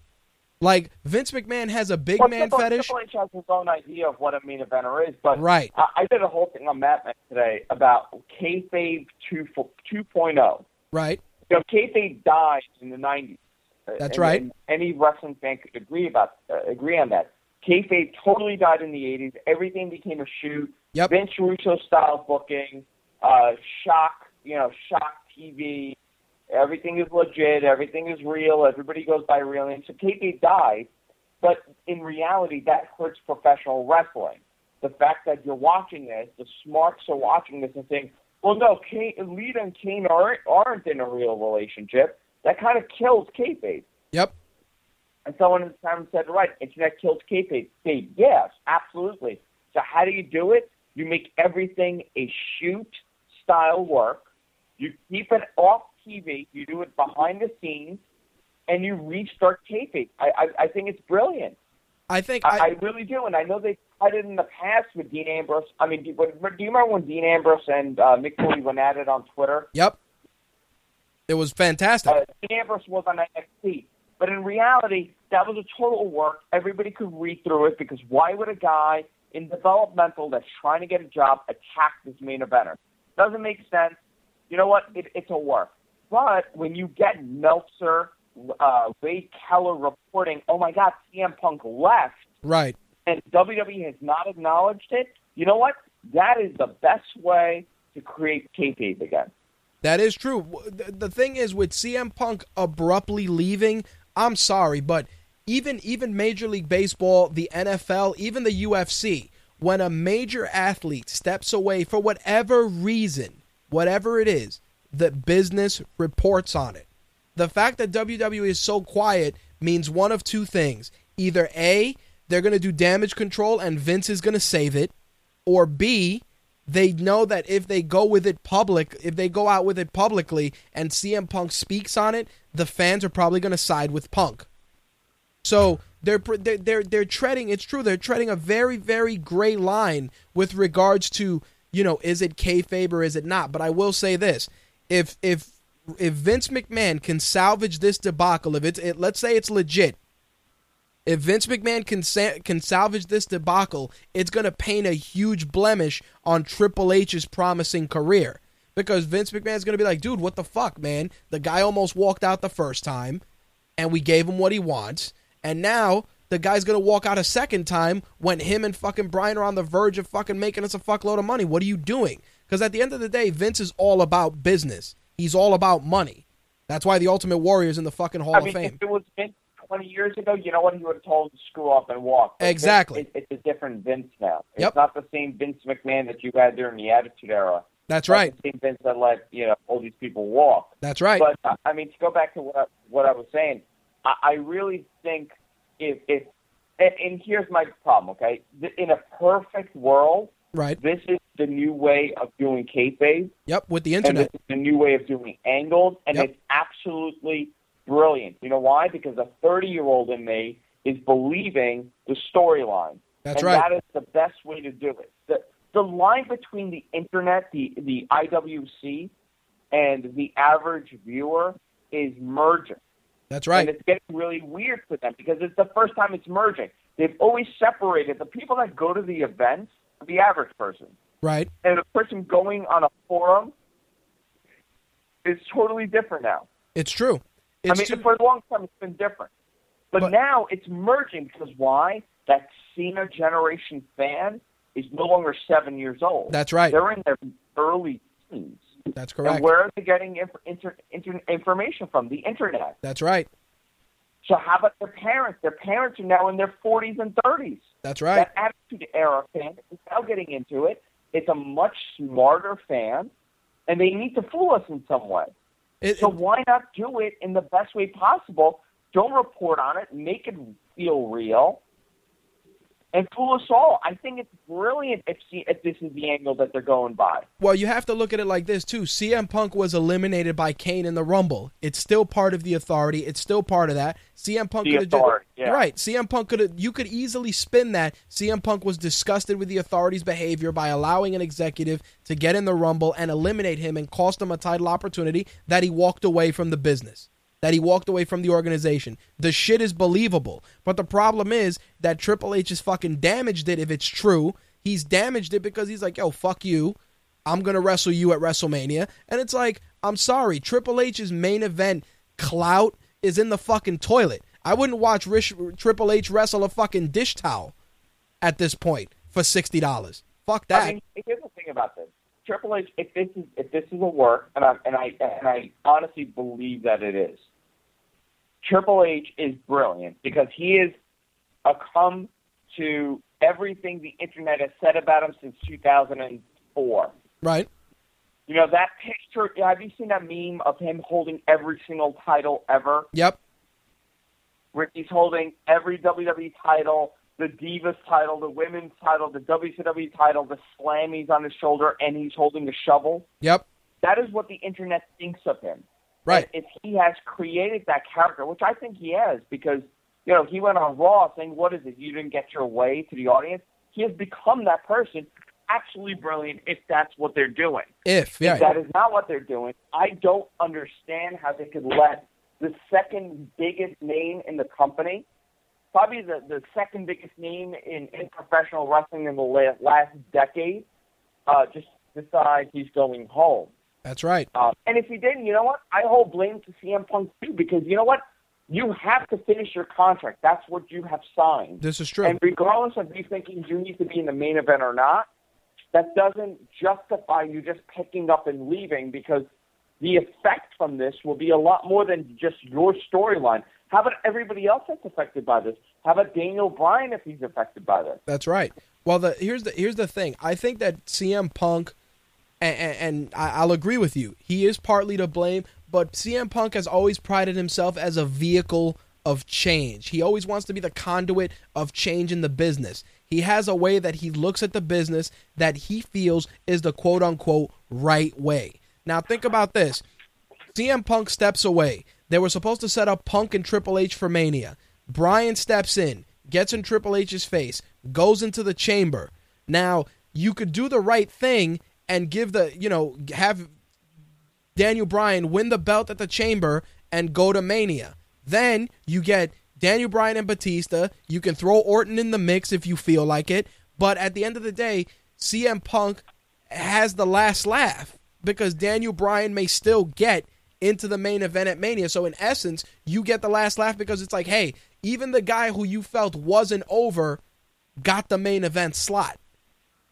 And that's the thing that kind of, you know, CM Punk is always going to be that kind of a guy, a conduit of change.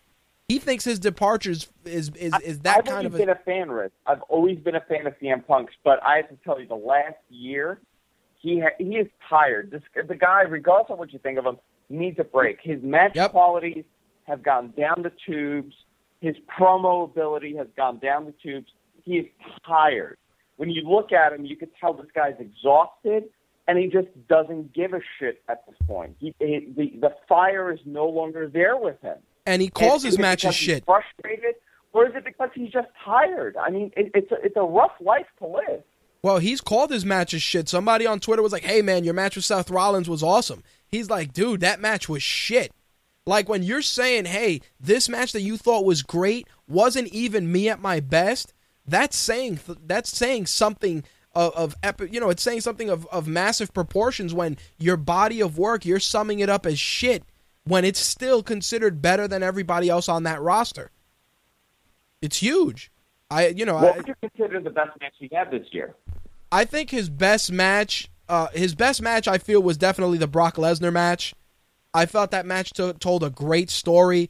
Um, Heyman made that match. I almost feel that Heyman, Punk, and Lesnar booked that entire match themselves, and creative had nothing to do with it because it was way too fluid. The storyline was way too cohesive, and it was a brutal fucking match. That was definitely CM Punk's best outing, and the fact that they didn't give it match of the year because they wanted to give it to Rock and Cena, that's a separate situation all its own. But I felt that that was the best match because CM Punk made a, a, a five star match out of a guy who's known as a bruiser. So now we have CM Punk that's left. Uh, the W- let's say he's left the WWE. Right. Um, where does he go? What does he do? Well, of course, you know TNA reached out, and I'll and I'll be honest. TNA has Viacom money. It's very easy for Viacom to say, "Yo, let's fucking sign this guy." Give him whatever the fuck he wants. And even if CM Punk went in there and did 5 episodes of Impact and he had a hand in his creative control, I think that Spike TV and Viacom would throw some money his way, especially because of the way that they're doing you know they're like like Spike TV's becoming such an integral part in the negotiations. They're doing they're pulling a page out of Ted Turner's WCW playbook. Everybody talks about CM Punk going to MMA. don't see him leaving. You know, if CM Punk went to MMA, going to W. I don't see him going to TNA. the only way I could see that happening is with a shitload of money, and he would probably want the clause in his contract that he wants creative control of his character. Whether they agree to those demands or not is a separate issue. Now, of course, there's the MMA card, which everybody's talking about, Bleacher Report, countless websites, and sure, CM Punk could go and have an MMA fight or two and maybe get a call up to the UFC, but again, he's going to go up there and people are always going to cast a shadow of doubt over him, much like Brock Lesnar, because it's like, oh, it's a wrestler coming to play in our backyard. So he's going to have to validate himself. I mean, don't get me wrong, the fan base will follow and he'll make a fuckload of money. But if he can't go in there and do what he's got to do, it's going to be short lived as well. And then when he comes back to the WWE, his legacy will be tarnished because they'll say, oh, it's the guy that took his ball and went home and then couldn't make it in the UFC. That's the problem. Yeah, I don't know. I, it, it's it's a really screwed up situation. I mean, I like Punk a lot, but I don't agree with him just leaving. I I don't agree with it either, dude. But you, you know, th- this is a guy like, and you know, even even missed, and and a lot of the guys in the chat are saying the same thing. You know, this guy has an incredible mind. He's socially savvy. He's well aware of of how the internet works, how how the convention scene works. He knows how to connect with the fans on a different level. Don't get me wrong. Sometimes he can be surly as shit and rude and crass, but he's very very particular about how he views the business. And he views the business the same way you said the you know the older attitude era fans view the business through a realistic lens. That's how CM Punk views it. He views the business as being real and how it should be booked.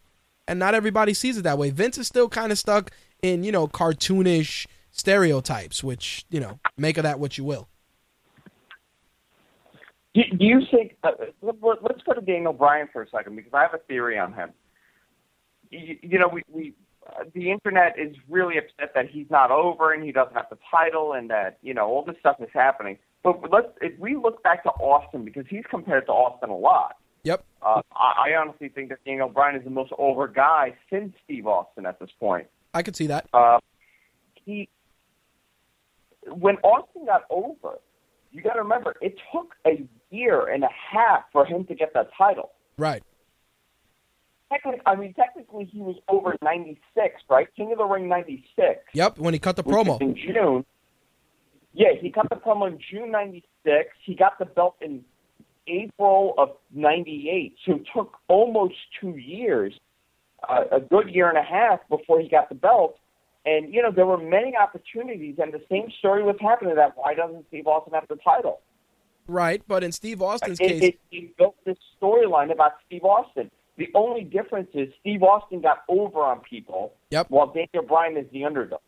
Well, the Steve Austin getting the title scenario also you got to look at it from the standpoint that Steve every Steve Austin match told a story. It was a story of blood, sweat, and violence. You know, him passing out to the sharpshooter in a pool of his own blood and giving a giving the middle finger. There was, you know, it was it was a build up. It was just a well-oiled machine of storyline that made that made Austin the legend that he is. The same could be said for Goldberg. That's Uh, Steve Austin, though. Steve Austin feuded with so many people. He feuded with The Yep. Rock, feuded with uh, uh, Mick Foley, feuded with uh, it, it's so many people. He Yep. was in a, he was tag champions with uh, with HBK. He was Right. tag champions with Dude Love. There were many, many angles he was put in. Uh, That's right. Pillman, Pillman's got a gun. He was put into that. Love that. So Steve Austin wasn't handled that great. The, the, I remember he, he should have gotten a title at Deadly Games where it was a four way for the title. right. That's when he was supposed to get the title, and he didn't get the title. There are many situations. He was supposed to get a title at WrestleMania 13. There were, They but didn't put the title on him. But there was also a lot of talent that made him look good. Like even if you would have kept him in a feud with The Rock for three months, it was probably one of the better feuds that you can remember. Like, see, with Stone Cold, there was a different caliber also of opponents. You had your Triple H's, you had your your Nation of Domination, you had your Rock, you had your your corporation, you had the Undertaker. You had a roster of guys that any guy you put in there would be a match that everybody wanted to see. On the, on the contrary, now we're stuck in an era where you have the five guys at the top of the food chain, maybe three or four guys that are on the upper echelon, and then everybody else is treading water. That's the thing too, because they're not making new guys either, because they're so scared and they're No, so no dependent. mid-card. No mid card at Yeah, all. they're so dependent on the Batistas and the Brock Lesnar's that they're afraid of putting the ball in the hands of a Daniel Bryan or putting the ball in the hands of a Dolph Ziggler. Because think about it, when Dolph Ziggler won the belt, he was red hot. Then he got injured, and then he just he just now he just eats shit in the lower card. You know, it's it, Well, I that's mean, everybody likes to shit on Vince Russo, right? Vince Russo was nuts. Vince Russo Yep. ruined WCW. But one thing that Vince Russo did great was create an individual storyline for all the mid carders. that's right. That's why you had a guy like Val Venis, which everybody knew this guy's gimmick would never become a, become the WWE champion. That's but right. he was over. That's right. You have the Val Venis, you have the Goldust, you have the Ken Shamrock. That's right. I mean, these were guys that were over in the mid card. Dude, they brought in Why? Dan Severn. Why were these guys over? They brought in Dan Severn to feud with Shamrock, remember, for that short period of time. Like that's how Dan serious the shit was. You know, and that's that's what happens. Mid carders were over. I mean, the only mid card, like you think about mid that were not really over, right? Like you talk about the the headbangers, they were over at one Yep. point. They were the headbangers were over. Fuck, even They Marc Mero. Who wasn't over? Viscera and Mideon. Yep. Mid carders that were not over. Well, even Marc Mero. Marc Mero was kind of shitty. Yeah. Mark Mar- Marc Mero, yeah, they tried everything with Marc Mero. Yep, nothing. That's what happens though. But They he got over with Sable. Yeah, but that was only because of Sable. Once you separated him, forget it. When they gave him that stupid boxing gimmick, oh, it was over for him. But I mean, regardless, they had a storyline. They had they were committed to telling the story and telling the angle. That's right. These mid carders, and that was the difference. The problem now is that you have a guy like the Miz, and you have a guy like Kofi Kingston and R Truth, uh, and Biggie Langston and Antonio Cesaro, and these guys are all interchangeable every week. Which is And sad they all because wrestle each other every week. yep, and it's sad too because you have That's guys that. You know, says you have guys like Cesaro that you can push up to that upper card. Cesaro's a guy that that's been champion in multiple organizations. He should get the bump up to the upper card. But again, they're fucking scared. They're not a product of the WWE, you know, performance factory. Well, you know what I think it is. I I really think it doesn't. It's not the booking that's the problem. It's the storytelling. And when you have a writing committee that it consists of maybe two rest, two or three. I think the writing that committee is now twelve people. Right. So the creative team. Yep. So you have, uh, let's say, four people that are wrestling fans, two people that wrote soap operas, two people from Broadway, two people from television, two people from movies, Right. it, it, and most of them are not familiar with the product. Uh, that's a problem. And a perfect blunder in WWE creative, and a perfect example of the state of creative, is that Stephanie McMahon promo where she spoke about how Paul White, the Big Show, was someone that she looked up to when she was a kid. And you know what that's a reference to? Andre the Giant. That's right. someone in creative read, remembered that the Giant and Stephanie McMahon were friendly and were close, and Right. had realized that, oh wow, well, Big Show was called the Giant in WCW, so it has to be the same person. Yep. That's the kind of shit they do because every creative guy that's involved has no concept of um you know, they have no concept of wrestling history. All they rely on is what they can borrow from the headlines or what they can borrow from other organizations. I mean, TNA does the same thing. Look at their uh, Gail Kim and Lei'D Tapa angle. That's AJ and Tamina. They all borrow from each other because there's the, the talent pool creatively is in the fucking shitter. Absolutely. And you know what? People like to shit on Ed Ferrara and Vince Russo. And yeah, they had a ton of shitty angles and a ton of shitty ideas, but they had enough good ideas that they threw by McMahon that worked on TV. This is true. There The were a ton of them. hottest summer in wrestling, we have to remember this, the hottest summer in wrestling, 99, 2000, two, two big summers, was written by Vince Russo. Yep. The whole higher power thing, the whole ministry thing, this was all written by Vince Russo. Oh, absolutely. I mean, that was one of the. All the people that like to shit on Vince Russo saying that he ruined wrestling, no, he didn't. He did not ruin wrestling. He was at the right place at the right time. That was the trend, and you know what? It was interesting television. Well, that's one of the things too. In, that particular case, you're looking at every. You can't say that everybody doesn't have a dud or two. You know what I mean? Dusty Rhodes at his. Um, you know, you have all these different guys that have. Dusty, Dusty had two good years as a booker. People like to praise Dusty as being this brilliant booker and a Dusty finish. Everybody talks about it. Dusty. Dusty had two good years, 85 and 86. Like everything after that, 88 WCW was dead and stale, and it was because of Dusty. Dude, the best. Dusty had two good years as a booker. the best creative guy that they have there is Heyman. And Vince is so scared of letting Heyman run with the ball because he knows, he knows that there's there's nothing else. He knows that if he puts Heyman in there, we're gonna get SmackDown six, we're gonna get great wrestling and less fucking fluff. And he's scared of that. He doesn't want people to say, "Well, damn, dude, Heyman writes the product better than you do."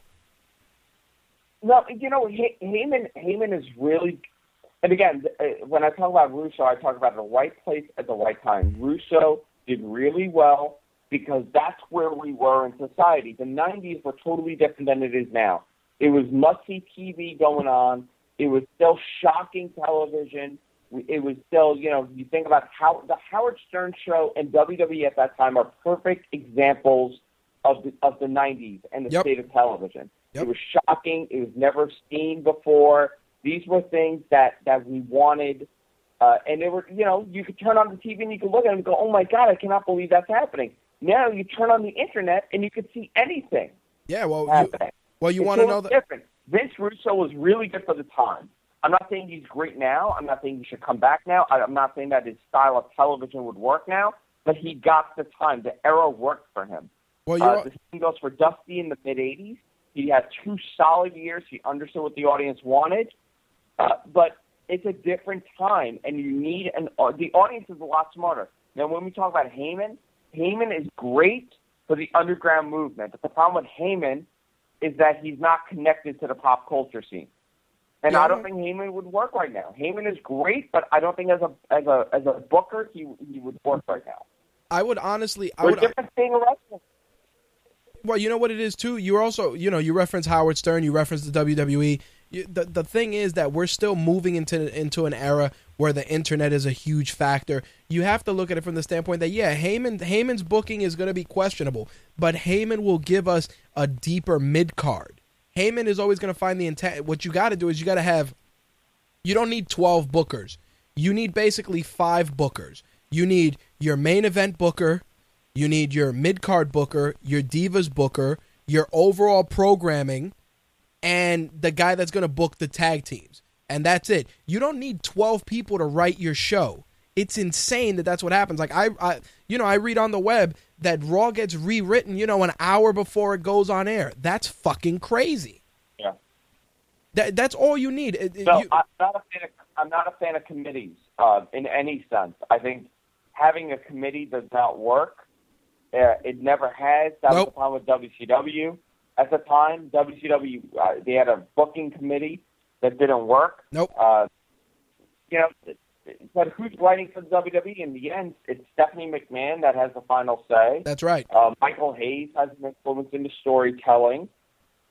Yep. Uh, and those are the two big. And then at the end is Vince McMahon and, and, and Triple H. And the That's only it. real hope for decent writing is Triple H because he respects uh, the, the history of professional wrestling. Well, and Zeb there Colter, was a time.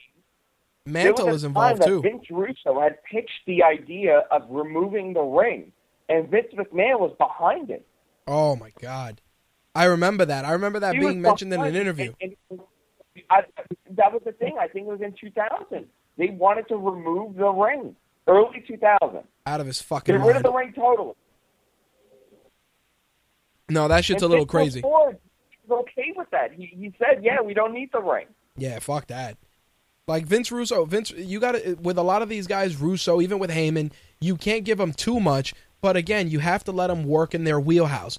Heyman should be the guy that can build up that entire mid card. He should write that entire mid card and then eh, give input to the main event level. Like, hey, these four guys are ready. Let's build up this story and move these four guys up. Because supposedly he writes. relatable mid carders, and that that's the problem. You don't have it. Austin was relatable because he was the everyman. He was a blue collar guy Yep. that was getting screwed over by the boss. Okay, The Rock was relatable because he was cocky and arrogant, and he had, he had everything people wanted. He was a good looking guy, and he was a good talker. That's right. Uh, you know, everybody had its specific gimmick. When you look at Curtis Axel, for example, you look at Ryback. What are they, and who are they? Ryback and Curtis Axel Curtis are Axel. What is he? What's his gimmick? What's his story? taking up fucking space, dude. That's his fucking gimmick. Okay, what what what? what okay, so I mean, we talk about gimmicks, right? We talk about Vince Russo removing gimmicks, but they, everybody had a gimmick. Yep, everybody had a gimmick. Val Venis was a porn star. Ken Shamrock was a psychopath MMA guy. Yep. Goldust was an androgynous, uh, you know, uh, possible homosexual. Yep. Him kissing Razor Ramon, everybody dude. has everybody had a storyline. Everybody had something. Curtis Axel is what a, a second, a third generation wrestler. Uh, Brock Lesnar, uh, Brock Lesnar is what a big guy. Yep. Curtis uh, Ryback is what a big guy. It it was it was What's what's, uh, what's Batista? What is he? Who is he? big pretty boy. he's a he's the big pretty boy. There's no, there's no story behind any. Like Nope. CM Punk, CM Punk has a story, right? He's a rebel. He's That's right. guy that's that's uh, changing things. Uh, Cena is a white rapper, More or less. more or less, right? I mean, that's pretty much what he started as. That's right. That's what he did start as. He, the guys that go over have a character. That's right. People still like characters. You need them. and and they need to get back to that in a sense, you know. And this is this is the part of kayfabe 2.0 that I'm going back to. You still need some sort of kayfabe. You still need to fool the rea- the, the the hardcore fan. We've gotten a lot smarter, and you know True. the CM Punk angle. I hope if it's not real, I hope they learn that stuff like this works, and they need to make it into a work. I can agree with that. I can agree with that 100%, dude. And that's my rant. There you go. Just uh I spent 46 minutes. It's the longest I've been on the show. Hey man, it's al- it's always good to have you on. By the way, uh, make sure to catch Andrew on Mat Men Thursdays at three thirty. Uh, him and Rich Stambolian putting it down for wrestling on the GFQ network, and of course you can catch him right after that, along with uh, John and Rich on comic well on Behind the Counter, as well. Yeah, tomorrow we got the free for all, so uh, tomorrow's gonna be fun. We'll be talking about the uh, Rumble party. There you go. Make sure to tune into the free for all starting at eight p.m. on GFQLive.tv. Yeah, brother. Thanks a lot, man. Great Uh, show. All right, brother. I'll catch you later. Always. See ya. All right, later. There you go, our very own Andrew Zarian. Make sure to catch the Friday free for all on the GFQ network. Uh, definitely a great turnout on the GFQ network for the free for all. Those guys, him, Spencer Coburn, Coco, they do a great job over there. Make sure to check that out. Of course, you can check out the player on MTRLive.tv and you can catch the free for all there as well. All right, so we pretty much broke down Raw and the Royal Rumble in a roundabout sort of way, but I did want to talk about a couple of things that I've talked about at length before, but I got to throw this out there. Uh, Sin Cara and Rey Mysterio opened up Raw. Once again, Zeb Colter comes out with an incredibly racist sign, super, super over the top. I actually shared that picture on, excuse me, our Facebook fan page, and it was without a doubt some of the beau- most beautiful underhanded racism in the game and um, it's one of the things that I feel is very well written with regards to the real Americans. Because think about it, you got a guy who's Swiss and an American guy, and pretty much country Santa Claus, and they were fighting two luchadors, and it was it was there was so much there was so much racial undertones in that match, but there was also a lot of great storytelling. And this is what Andrew was saying as well with regards to just certain people have characters. The real Americans are racist. Any way you slice it, they're fucking racist. Even if you have a giant, jacked up, bootleg Jason Statham looking Swedish guy, he is still, it's still racism. You know, it, it's it's a beautiful thing because it's a well written character. Rey Mysterio and Sin Cara looked good in that match as well, but that that beautiful European uppercut and the Gotch neutralizer from Cesaro really put that match over. It was a fantastic opener, and I really really enjoyed it. Now I will say this. Rey Mysterio and Sin Cara, you need to keep them in a tag team. I think they work very well together. Hunico really makes it work under the Sin Cara mask. And Rey Mysterio, he's starting to get back into his old ring shape. He's starting to move a lot better, and he's starting to have a lot better offense. And I think by keeping him in a tag team, it allows him to work safely. Just something that I got to throw out there. Also, you know, that match was a was a hot match. It was a great match, and then it was just destroyed by Fandango and R Truth, which you know pretty much that match was was complete horseshit. It was a jobber fest for R Truth doing the job. Definitely not not a good match. Not a good match in the least. On the contrary, I felt that the match was rushed. They had poor chemistry and it just it just did not work. But I will say that the segment following that was a great segment because you know, Batista and Randy Orton had their little exchange, and as soon as that Brock Lesnar guitar riff hit, everybody fucking went crazy because you knew that Brock Lesnar was going to come out there and fuck somebody up. You know, simple as that. They were going to come out there and fuck somebody up, and you knew that that was part of the that that was actually one of the few high points. The only thing that bothered me about that was the fact that they didn't do anything with it in the sense that Brock Lesnar came out there, he made a proclamation, "Yo, I'm going to fuck somebody up if I don't get my way." And it just it just was done abruptly. Like he ended up killing Cody Rhodes and Goldust, which I felt was it was a waste. You beat up two promising guys in your tag team division because you make Brock Lesnar come off as a petulant child. It was stupid. If anything, he should have came out and, and, and got involved in, in Orton's match or gotten involved or attacked Batista backstage. You should have done something like that to make it look more more relevant, more I, I want to say more streamlined. Have him come out and threaten these guys and say or else, and then you come out and you beat up Goldust and Cody does absolutely nothing. I, I felt that it was such a promising beginning with such a shitty ending. Really was. I thought they should have done it the right way. But, you know, Brock Lesnar doesn't get the match, Batista gets his ass whooped, or Randy Orton catches a F5, you know, or something. Something of that nature, something bigger than him coming out and being a child and beating up Goldust and Cody. It just it just didn't work. As for the as for the Battle of Cleveland, which was they they tried to hype it up, they tried to get it to be something bigger than it was, and it was absolutely nothing. You had two promising guys in Ziggler and The Miz who were up here two years ago and are pretty much the you know the equivalent of of the Divas commercial break match, which is unfortunate because Dolph Ziggler he, he's you know he he takes good bumps, he does good storytelling, and the Miz isn't the shittiest wrestler in the game. He's not, you know, he's not terrible, he's all right, but it just you know it wasn't it wasn't horrible, but it definitely wasn't great to say the least. Ryback and Curtis Axel taking on the Usos was an extremely competitive match. The only thing I felt was missing was that the Usos continue to gain momentum, but they're not really doing anything with them other than feeding them all these up and coming tag teams. You know, feeding them Ryback and Curtis Axel. It was it's all well and good because nobody gives a fuck about either one of those guys.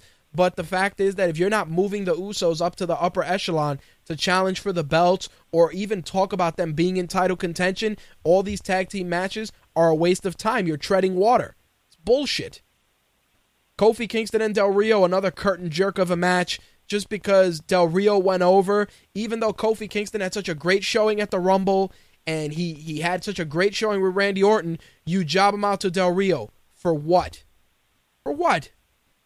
You job him out to Del Rio, a guy that I'm sorry, Del Rio could have a match with seven midgets and it would not be entertaining. It wouldn't be entertaining because Del Rio's just not over. He's not a guy that makes people give a shit about the product. I'm sorry. Everybody tries to say, "Oh, but Del Rio, he's, you know, he's he's a great heel, he's a natural." Del Rio brings nothing to the table. Zero fucking charisma. Del Rio's about as charismatic as as this guy. I don't even know who the fuck this guy is. He's a USB drive, and Del Rio's more charismatic than this fucker right here. I mean, this fucker right here is more charismatic than Del Rio. It's disgusting, and I feel bad for a guy like Kofi Kingston who has tremendous potential, a great move set, but he just can't talk on the mic. Can't speak on the mic. His mic work is shit. He needs a manager. But yet you job him out to Del Rio for what? What what is accomplished? What do you accomplished? You know, it's um it's it's weird to me that Del Rio doesn't he hasn't hit his stride. You know, when he was with Ricardo Rodriguez, I thought he was starting to hit his stride. I thought he was starting to to kind of gain some momentum. Then you had that really awkward face turn, and then you had that forced heel turn for whatever reason where he beat up Ricardo Rodriguez, and now he's just treading water. He gets jobbed out to Batista, and then you feed him Kofi Kingston for what? Kofi Kingston's a promising a promising athlete, a promising competitor, and Del Rio just derails whatever momentum he had. It's stupid. And like I said, Goldust and Cody Rhodes, we know how that ended, pretty much death. Uh, the Divas match, usually this is the point in in in the wrestling commentary where I just dissect the Divas match and say it's complete shit, but I will say this. The Divas match was decent. It was very very good there was actually a lot of high points in that match. There was more development for a lot of the characters, and I will say that the Bella Twins looked a little better in that match. I the only problem is that they're trying so hard to get Aksana over, allegedly because you know Vince McMahon is a fan of hers for whatever reason. Maybe maybe she whispers sweet nothings in Vince's ears. Uh, but the fact is that the the match itself, I, I can honestly say that the other matches were were below the Divas quality of a match, which is which is which is saying something. If you wanted to compare Kofi Kingston and Del Rio to the Divas match with regards to entertainment value, I'll say that the Divas were very very entertaining. And of course, the right Divas went over, uh, the Funkadactyls went over, and I think they're trying to start grooming uh, Naomi as a challenger for AJ's title, which is good. I think Naomi's probably one of the more uh, competent of the newer divas. It looks really good that they're doing that, and I think that if they continue in that role and they continue that momentum, I could see Naomi branching off solo, and maybe you can put Cameron with Xavier Woods and then let Naomi run solo because I think she's the complete package athletic. Uh, she has a, a cool move set, and the crowd is kind of getting into her. So, you know, make of it what you will. But I think it was definitely a better match. I, I for once, mark this down. I for once have nothing negative to say about you know about about this particular match. I have nothing to say. I have nothing bad to say about it. So there you go.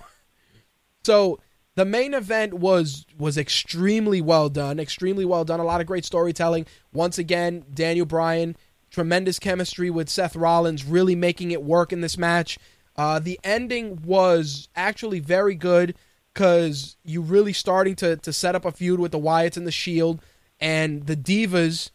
I mean, not the Divas. Um, the Wyatts and the Shield set up a great feud going into Elimination Chamber, and you get your three competitors for the Chamber with Cena and um, Sheamus and Daniel Bryan. Which, if you guys have read the SmackDown spoilers, you know who the other competitors are.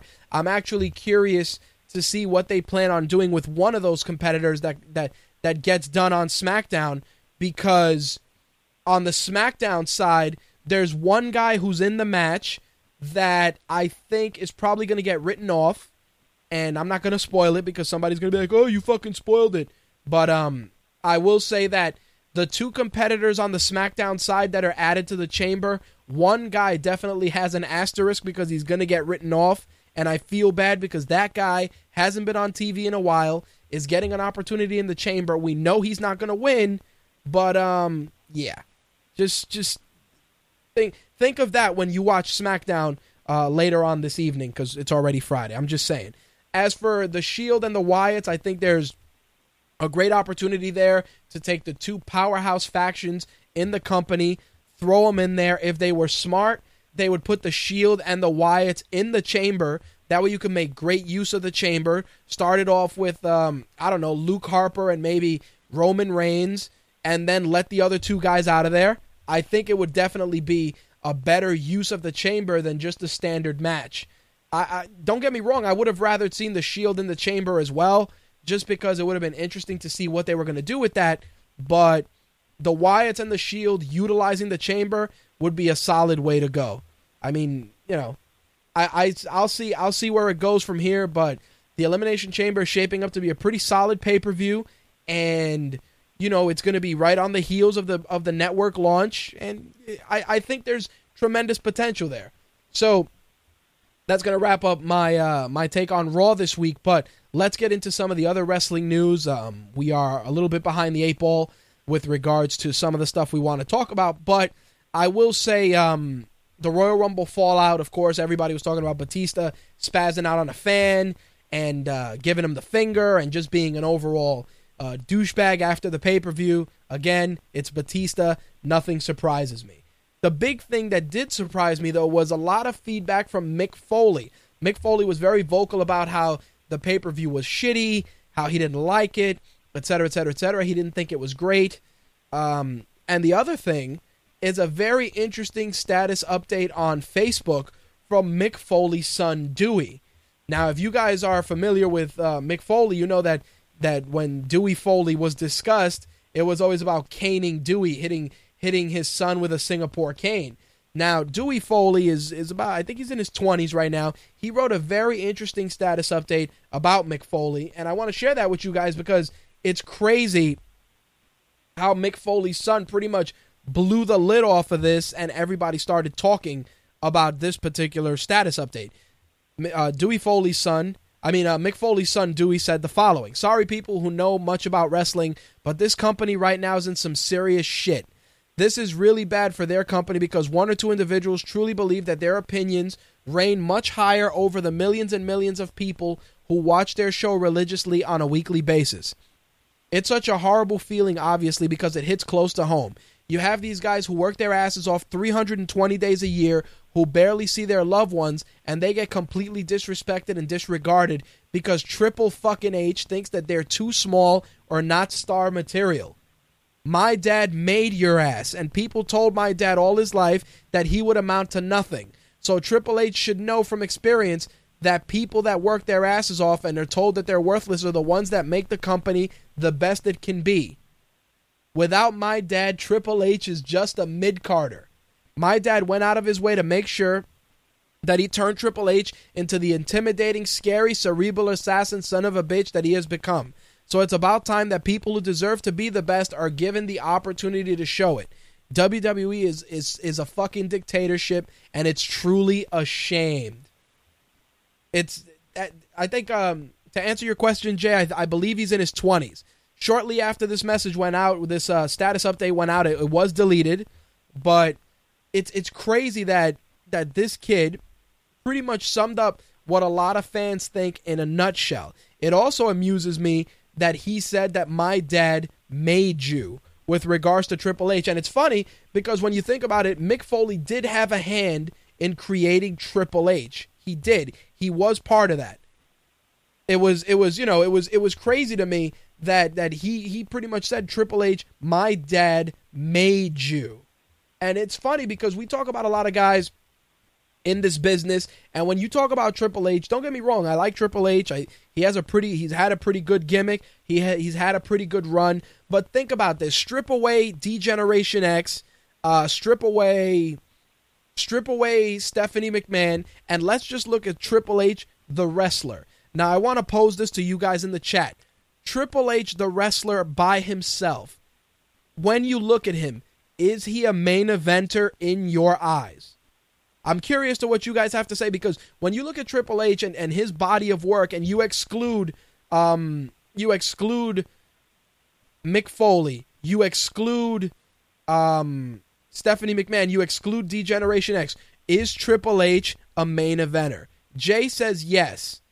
Val says if there wasn't DS, Triple H wouldn't have been born, but not by much. Well, well, uh, Jay says that yes, but not by much. Um, you know, Strider says Mick Foley is a legend, and and it's funny because when I look at, at Triple H, don't get me wrong, he's had a lot of great matches, but me as a fan, I've never thought Triple H was a main event guy. I've always felt he was a guy that was in the right place at the right time and knew the right people.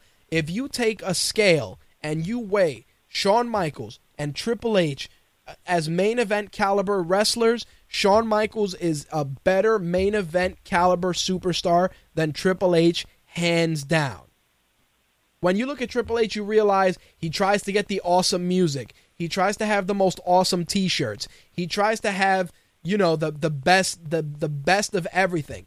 Think look at Triple H's t-shirts and look at the music. You know, he's the one that gets licensed music with Motorhead. He's the one that has the cool guitar riff, the cool lighting, the longer entrance, the badass t-shirts. Think about that. That that's part of obviously him being in the predicament and the and the family that he's in. But overall, I've always felt Triple H was an upper mid card guy to say the least. No disrespect. I mean, the guy's an executive. He's done a lot for the business. But when you look at his body of work as a whole, it's only because of the individuals that he was in the ring with that he was made better. You know, Triple H was made better because of McFoley. Foley. Triple H was made better because of The Rock, because of The Undertaker, because of Shawn Michaels. I've always felt that that's the way it was. Jay says Triple H has a personality and a main eventer, but if he wasn't paired with a great personality, he would have been a strong mid carder. It, it, it's crazy, and and you know, uh, Slick says Rock was held back by the nation. He got big when he set out on his own. He had the swag and the words. Triple H was nothing on his own. Then he got with DX and he rose to those heights. DX was his swag and his words. See, it, this is a, a very, very interesting argument, and and it's and it's interesting that the audience looks at it so differently. For me personally, like I said, not taking anything away from his accomplishments, but I just feel that Triple H was always a stronger mid carder more than a genuine main eventer. Stone Cold Steve Austin, The Rock, Shawn Michaels, Hulk Hogan, Kevin Nash, um, John Cena, Daniel Bryan, CM Punk. You look at these guys, they have something. They have they have that intangible, that it factor that when you look at it, you say to yourselves, "Damn, that guy can be champion." You know?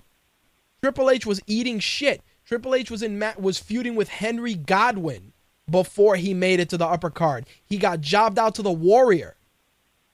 You know? He got jobbed out to the Warrior.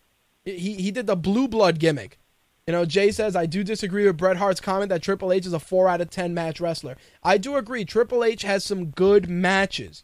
He does have good matches, but I'm just talking about overall presence. When you look at him, it's like, do, do you see a main eventer? Let, let's think about this. Remember when The Rock started getting into movies? The Rock was in, uh, he was in the in the Mummy Returns. Then he did the Scorpion King etc., etc. Then they tried to do the same thing with Triple H. He put out that workout book. He tried to um they put him in Blade in, in Blade 3 and they were trying to make something out of Triple H and it just it wasn't the same. You didn't have that same energy. You didn't have that same holy shit, this guy's a problem. And mind you, Triple H wasn't even terrible in Blade in, in Blade Trinity, but it was just the fact that WWE was trying to create a star from a guy that just didn't he didn't exude star. Even Stone Cold, when you look at Stone Cold, they put him on Nash Bridges. He did the Condemned. He did a couple of movies, but the fact is that Stone Cold wasn't even on the level that The Rock is. Stone Cold was an all-star wrestler and an all-star main eventer and an all-star uh, professional wrestler, but he wasn't a media personality. And they tried to do it with Triple H, and it didn't work. It didn't work.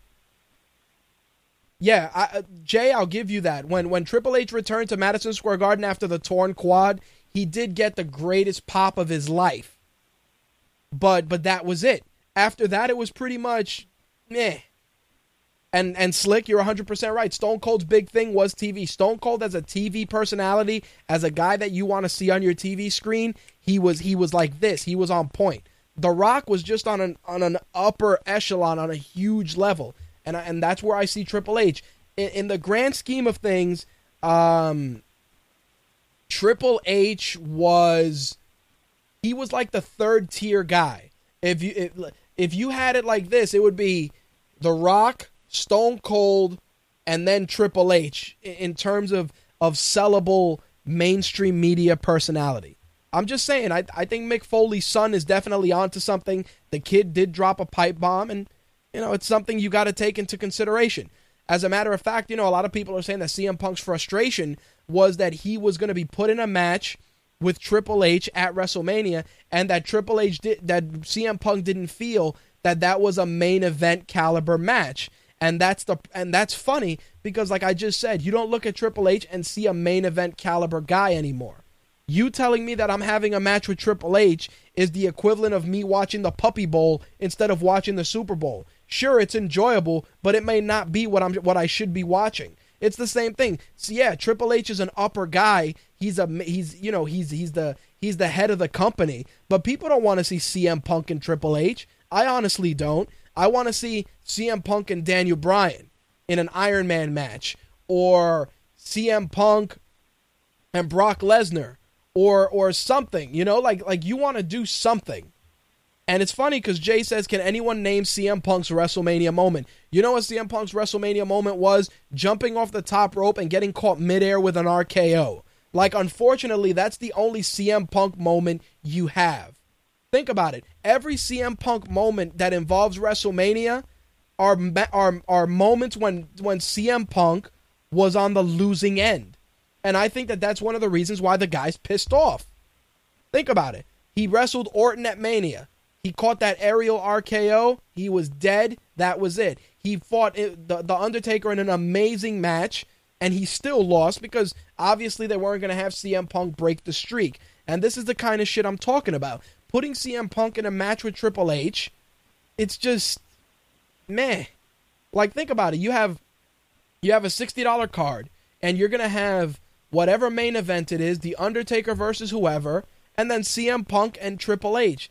The frustration to a degree is warranted. You know? Like that's the thing that kills me. Like I can understand CM Punk's frustration because Triple H isn't a main event guy. You're telling me, "Hey, Triple H is to have a match with CM Punk at WrestleMania?" Unless it's for the belt, it's not to matter. That's all I'm saying. Ted DiBiase's son, Mike DiBiase, was in the news this week because he was arrested after a 12-hour standoff with police in Amarillo, Texas. Around 11:30 in the morning on January 23rd, Amarillo police found Mike DiBiase hiding under a large stack of cardboard shipping boxes, and um, he was wanted for a violation warrant. He had a 12-hour standoff. He came out and um, was arrested. And it's unfortunate because here you have a guy, he did the WWE developmental system. He's part of the DiBiase bro- uh, bloodline, and he's just he's just dealing with personal issues. And once again, it's just uh, it, it it bugs me because you have a guy. Think about it. You take Mike DiBiase, Ted DiBiase Jr. You make him brand new Money Inc.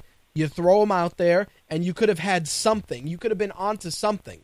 Unfortunately, he you know he he he pretty much washed out of WWE's developmental program, and Ted DiBiase Jr. was you know he he was just burned out because he was underutilized. It's just a it's just unfortunate, and you know I know Ted DiBiase I, he he he um he made a statement about it, and he was just saying you know that my son needs to grow up, blah blah blah, and he was you know he was just very disappointed. I'm bummed out just because this guy he had the potential to be on the main roster. He he had a promising career, and it's just down the fucking toilet. It's unfortunate. That's all I'm saying. This week's New York Post had an article about Universal Studios possibly creating a physical WWE Hall of Fame that you can actually visit. Uh, NBC and Universal are looking to use that as a bargaining chip to keep WWE on their networks. So there you have it. It looks like NBC and Universal are going to try and dangle that carrot to see if WWE sticks with them, and they will be able to have a physical Hall of Fame at NBC's uh, at Universal Studios. Um, I gotta I gotta ask you guys if there was a physical WWE Hall of Fame, would you guys go? And if it was at Universal Studios, would you guys check it out? I think that when you look at something like that, I think that the WWE Hall of Fame, much like the Baseball Hall of Fame is in Cooperstown, I would have rather the WWE Hall of Fame would be in Connecticut at WWE's headquarters and they would allow visits and tours and stuff like that. I think that would have been cool. Don't get me wrong, putting it in Universal is fine, but I think that it just it just makes it look like a sideshow attraction versus putting it in Connecticut or putting it in New York. I think that that would really be cool if they did that, especially if you do it in Connecticut. It gives a reason for people to go out, check out the WWE headquarters, learn about the business, become more educated. You know, if you put it in Universal, you run the risk of, oh, I'm going to grab a hot dog and walk through the Hall of Fame. Like you really have to make it something something bigger. You know, like you have to make it something of of of a of a bigger proportion. But who knows? I think NBC is trying to really leverage that to keep WWE involved. We'll see what the story is. Like I said, I'd like the Hall of Fame to either be um to be either in New York City or in Stamford at the WWE headquarters. I think either one of those would just be more appealing to fans than just the typical, you know, Universal Studios. But you know, it is what it is. Strider, there used to be a WWE uh, restaurant here in New York City. It was uh, WWE at the World, and it was a very promising restaurant. I forgot why it fell through, but they used to do a lot of cool shit there. We did have we did have that for a while. That that that we did have. So if you've been watching, you know that Hunico is now Sin Cara on WWE programming. Uh, the original Sin Cara was on a wrestling show in Mexico uh, called Tercera Caída or the the Third Fall, and they were asking him about the Sin Cara Wrestling School and if he was under contract with the WWE and that they're using a new Sin Cara. And it's funny because he said that he owns the Sin Cara character and that perhaps his lawyers would be talking would be taking a look at it and talking to the WWE because he owns the Sin Cara character. So definitely very very interesting that the original Sin Cara is going on record saying that he owns the gimmick and that WWE is going to have to talk to him about using that gimmick any further. So definitely very interesting to see where they go with regards to that. He did say a couple of interesting things regarding his lack of success with the company. Um, he said that WWE told him he couldn't work his style that he did in Mexico. He said that psychologically that had an effect on his work since he was limited with regards to what he could do in the ring. He never understood why they brought him over to Mexico knowing the style of wrestling. Um, he never understood why they brought him over from Mexico knowing the style of wrestling he did, but then told him he couldn't do that in the WWE. So, um, very interesting to, to say the least that they did that. Um, he said that that led him to not working as hard, gaining weight, etc. But he's focused now and he's looking forward to wrestling in Mexico. So, I've talked about this about you know him him uh, skipping developmental, going up to the main roster. I think that the Sin Cara experiment was a failure on both sides. I think in Sin Cara's case, he should have said, "Hey, I want to go to NXT, work the WWE style, get better at it, and then get called up to the main roster." I think if he would have volunteered to do that, maybe they would have considered it, and that probably would have helped him be a little bit more successful. I mean, putting him up in the main roster and then limiting his his offense and his move set was a recipe for disaster, to say the least. But unfortunately, we'll see what happens if he does in turn own his gimmick. Maybe Sin Cara, uh, the, you know, maybe Hunico will come under a new mask gimmick, and we'll we'll run with that. We'll see what happens in the coming weeks, but as of right now, it seems that Sin Cara does own his gimmick. So make of that what you will. If you saw Raw this past Monday, you saw a trailer for the brand new season of Total Divas. It looks like JoJo has now been replaced, and instead we're going to get a brand new bird. That bird being Summer Rae. Summer Rae will be part of the new season of Total Divas. I think uh, it's going to be very interesting. They tried to show a little bit of dissension. I believe they showed uh, Natalya slapping Summer Rae and calling her a stripper or some shit. So, you know, Summer Rae joins the cast of season two of Total Divas. Who cares? But I know some of you guys watch that shit. Don't front. I know you do. Um, what do you want me to? Whoops. What do you want me to say? She's she's on she's on Total Divas. Whoop the fucking do. Speaking of divas, Matt Hardy is in the news this week. Uh, you you guys won't believe this. Matt Hardy and his wife got into a fight. Were both arrested. Um, and pretty much Matt Hardy has multiple scratch marks on his face. Uh, Reby Sky has a swollen lip, a black eye, and several cuts on her face. Basically, what happened was, um, Matt, the cops were called January first at five forty-five, and uh, the 911 caller said that a guest just came in and said that somebody's beating the hell out of his wife. And what happens is that allegedly, uh, Reby Sky came in, saw Matt Hardy was intoxicated, and the fight escalated from there. It's funny because Shortly after this went out, of course, both Matt and uh, Reby Sky were arrested for assault and battery. They were released on $3,500 bail. And um, what happens is uh, Reby Sky goes on Twitter and she goes, friendly reminder that I ain't going to explain shit to anybody. Now go buy an 8x10 and she puts out her, her, her link. Now, here's the thing. If you think for one second that you two are going to beat the shit out of each other. It's going to end up on TMZ, and nobody's going to find anything wrong with this. You're insane. Number one, if if Matt Hardy has a substance abuse problem, that's a fucking problem. If he's beating the shit out of his wife, that's a separate problem. And the fact that, you know, she put that out and then Matt Hardy retweeted it, clearly they're gluttons for fucking punishment. Thank you, Slick, for sharing the link. Please look at those mugshots because it is insanity. It is fucking insane. And it's like Matt Hardy, what happened to you? Everybody thought that Jeff was the loose cannon and you were the the straight edge, you know, the straight arrow of the duo. But it's it's fucking crazy. It is fucking crazy. Jay says, I liked her because she's a major Giants fan and she was on Howard Stern, but she's a tool bag just like him.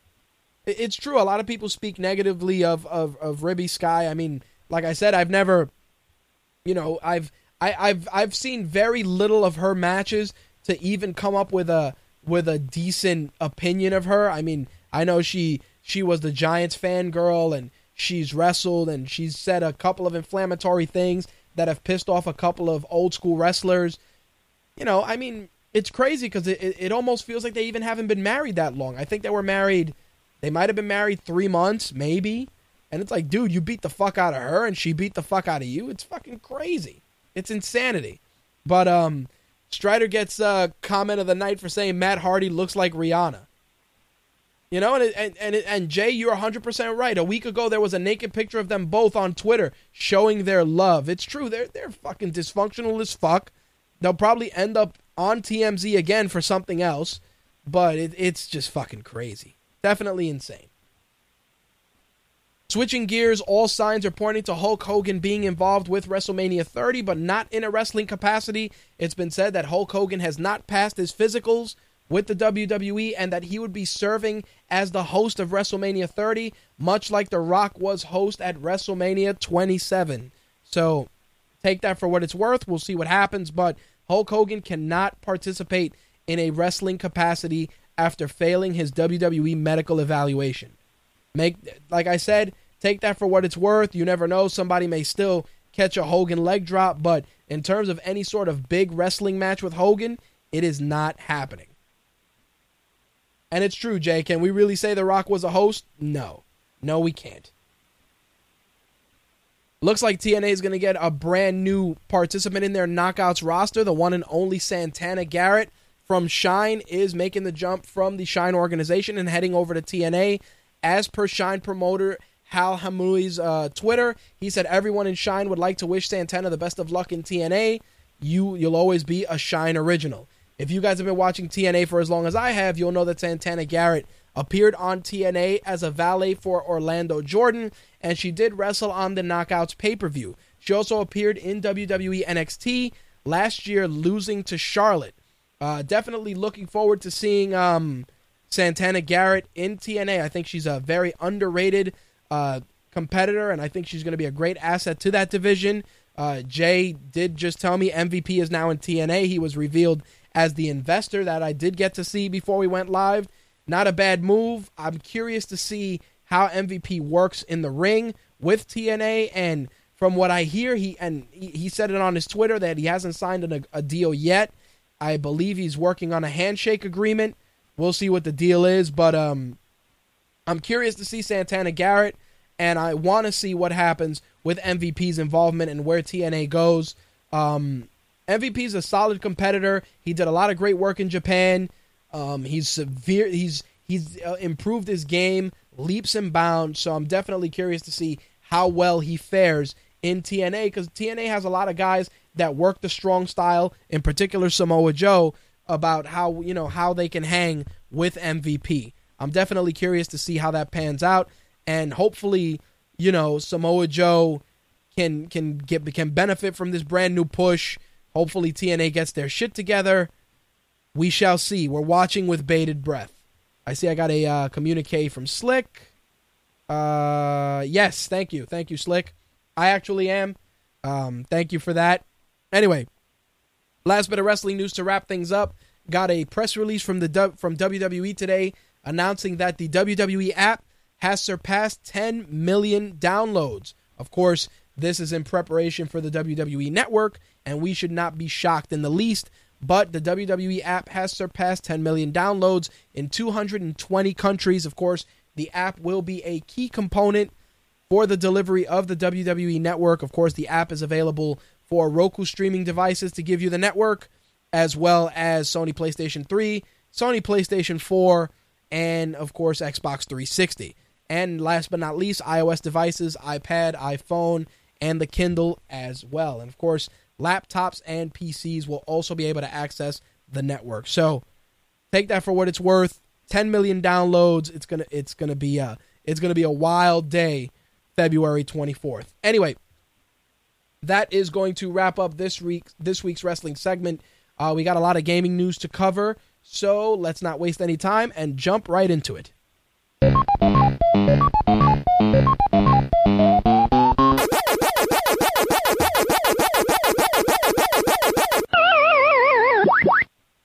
All right, so let's open things up with uh, some news with regards to The Last of Us. I know a lot of you guys probably have that game on the back burner. Uh, very well received title. Well, dusted off because there will be some brand new single player DLC for The Last of Us. That is the Left Behind pack. It will be the only DLC that is single player. Any other DLC that will come out will be multiplayer DLC, according to um, according to Naughty Dog's Eric Monacelli. Any multiplayer, any DLC that's going to come out is going to be multiplayer. The only single player DLC is this Left Behind pack, which is going to be a prequel for the main campaign. There you go. So if you're holding on to The Last of Us, make sure to keep an eye out for that brand new DLC, which, like I said, is a prequel for the main campaign. The Left Behind DLC will be released on February 14th. Gears of War is in the news this week because it no longer belongs to Epic Games. Ge- Gears of War is heading to Microsoft. Xbox Wire posted that Microsoft Studios acquired the rights to the Gears of War series and has given development for future titles to Black Tusk Studios, which was formerly Microsoft Vancouver. Uh, Rod Fergusson, who was the former director of production at Epic, will be joining Microsoft and will have a key studio leadership role at Black Tusk. Now, of course, this this puts the kibosh on a couple of things.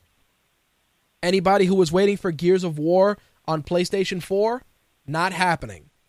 Gears of War will now only be on Microsoft titles, and of course, it, it it's going to be a, a flagship title right up there with Halo and Titanfall. You know the usual Microsoft titles. Make of it what you will. Slick is saying it has always it, it always was a Microsoft title. It was, but the thing is that with Epic Games, they were they were contemplating branching out into other consoles. It was it was a rumor for quite some time. I think Microsoft was smart in locking that up immediately, especially because the Xbox One it only has Halo as an exclusive, and I believe Titanfall, and their their exclusive catalog isn't that big. So, you know, I think this was partly a strategic move for them to ensure that they can keep that in house. Again, I'm I'm I'm purely sharing my opinion on that because Gears of War for as long as I've known and as long as I've played that series has always been a Microsoft series, so I was shocked that the, when those rumors surfaced about them possibly, you know, making the jump to Sony systems as well, I said to myself that's not going to happen and I actually thought that Microsoft was just going to pay a fuckload of money for exclusive for exclusivity rights, but turns out they decided to go the other option and just buy the the franchise altogether. There you have it. Speaking of the PlayStation 4, Eurogamer put out a very interesting article that said that PlayStation 4 could be getting emulation capabilities for PlayStation 1 and PlayStation 2. Obviously, it's not going to work for PlayStation 3. That will probably be done remotely with the PlayStation Now service, but emulation of PS1 and PS2 games is looking like a possibility. Um, according to the report on Eurogamer that I read, they're saying that the games are going to be optimized for HD resolutions to eliminate the blurred upscaling problems that the PS3 had. So, very interesting to see that the PlayStation 4 is starting to develop some brand new capabilities. A lot of stuff, of course, we know is rumor, but I'm very interested in this emulation concept. Of course, PlayStation Now is the bigger, you know, the bigger part part of that, but we'll see what happens with regards to emulation with PS1 and PS2. As for rumors, the biggest set of rumors came from the Microsoft camp this week. Um, there were a lot of articles on The Verge, uh, Kotaku, a lot of sites talking about a lot of different rumors. A lot of them are actually uh, pretty legit, but I will still approach them with a grain of salt. The first being that there will be a huge mage, uh, a huge Xbox One dashboard update in March, which will fix uh, the party chat problems and also any of the social features for Xbox Live. In addition to that, there's also a rumor that there will be a white Xbox One released in um, later on this year, probably October, to coincide with the launch of a game called Sunset Overdrive.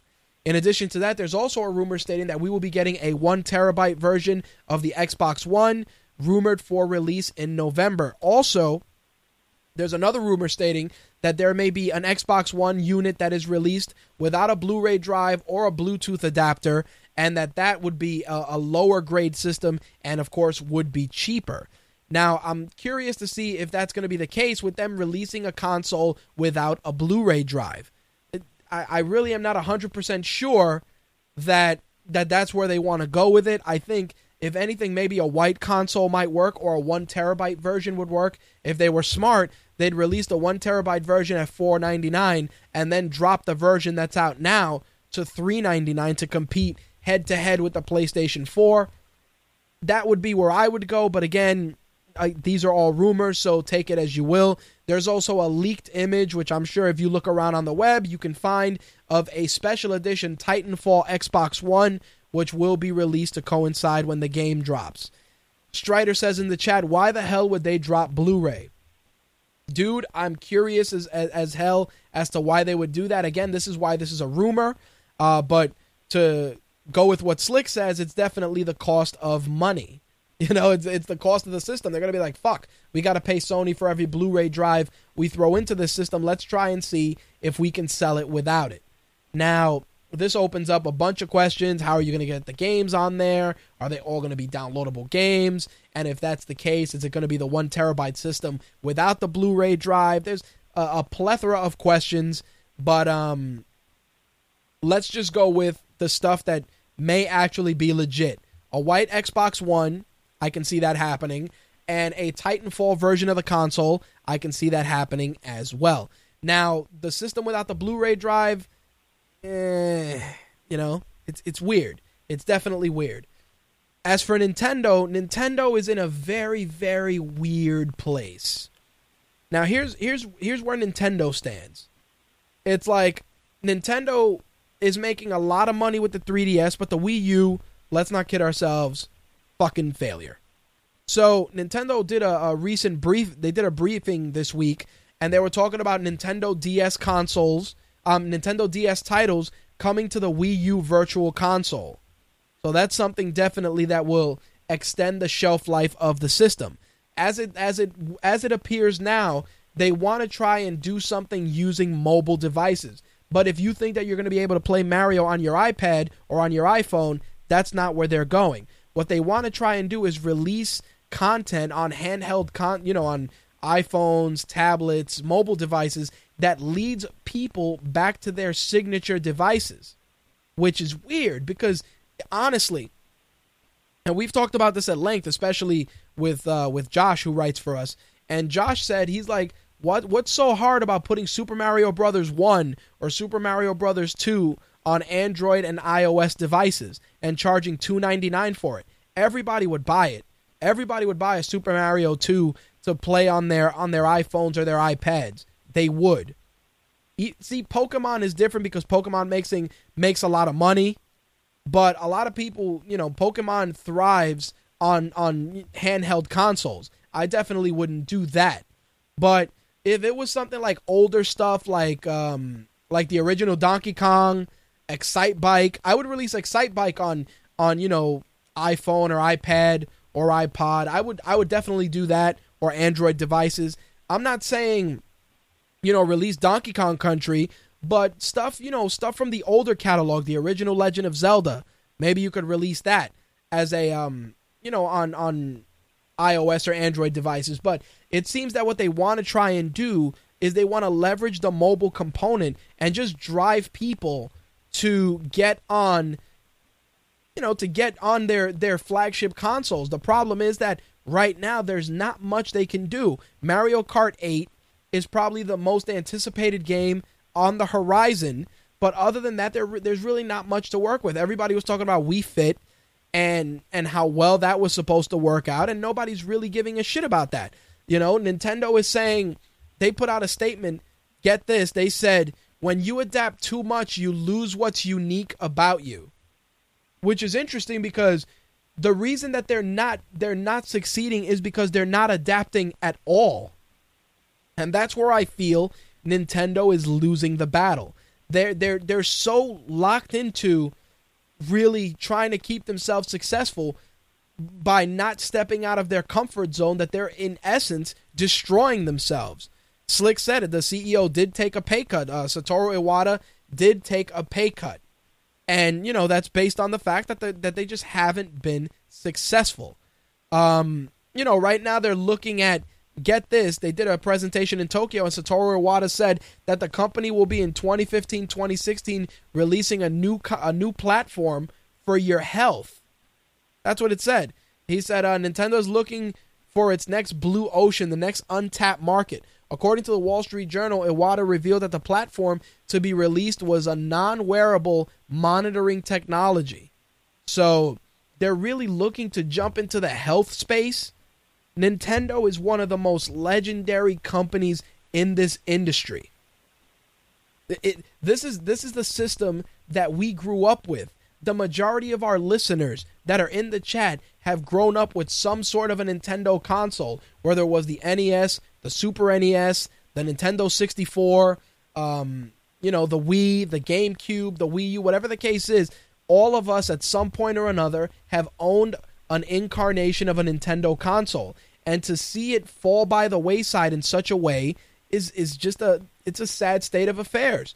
And it's true, you have Smash Brothers, you have Donkey Kong Country, you have Mario Kart 8. But there's not you really don't have much else.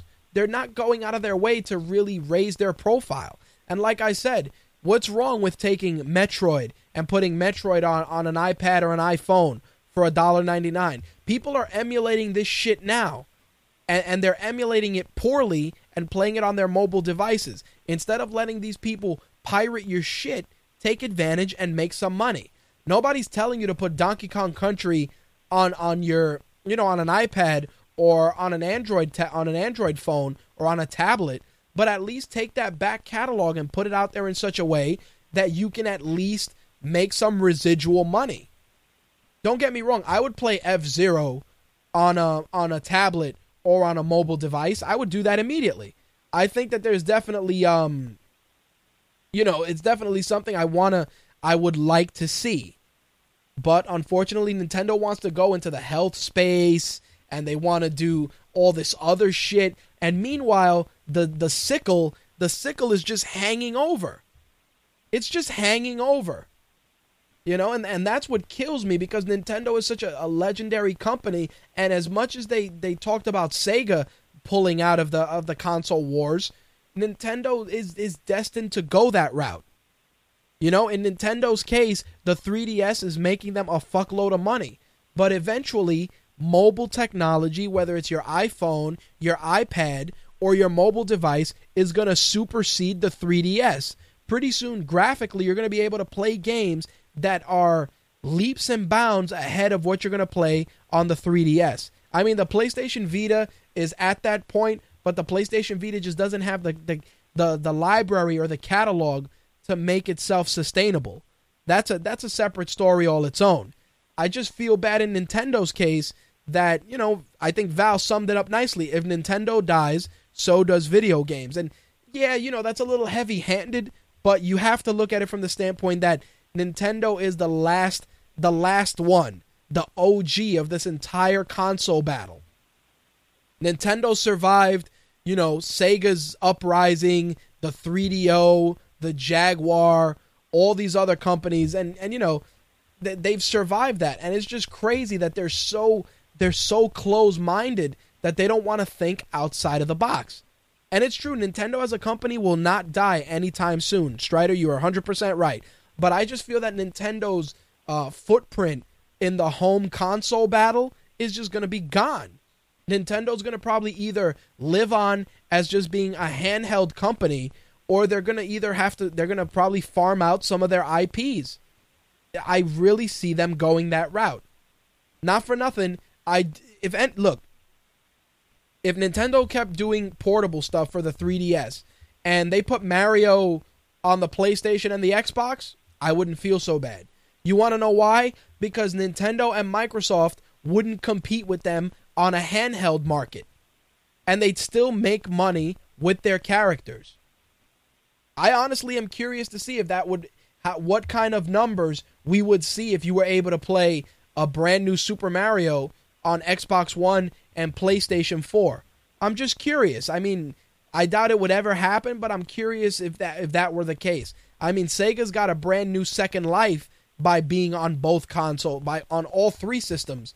As a matter of fact, with Sonic and some of their other IPs, I, I I'm I really just want Nintendo to succeed, but it's just very difficult to see them in the situation they're in and not be frustrated. That's all I'm saying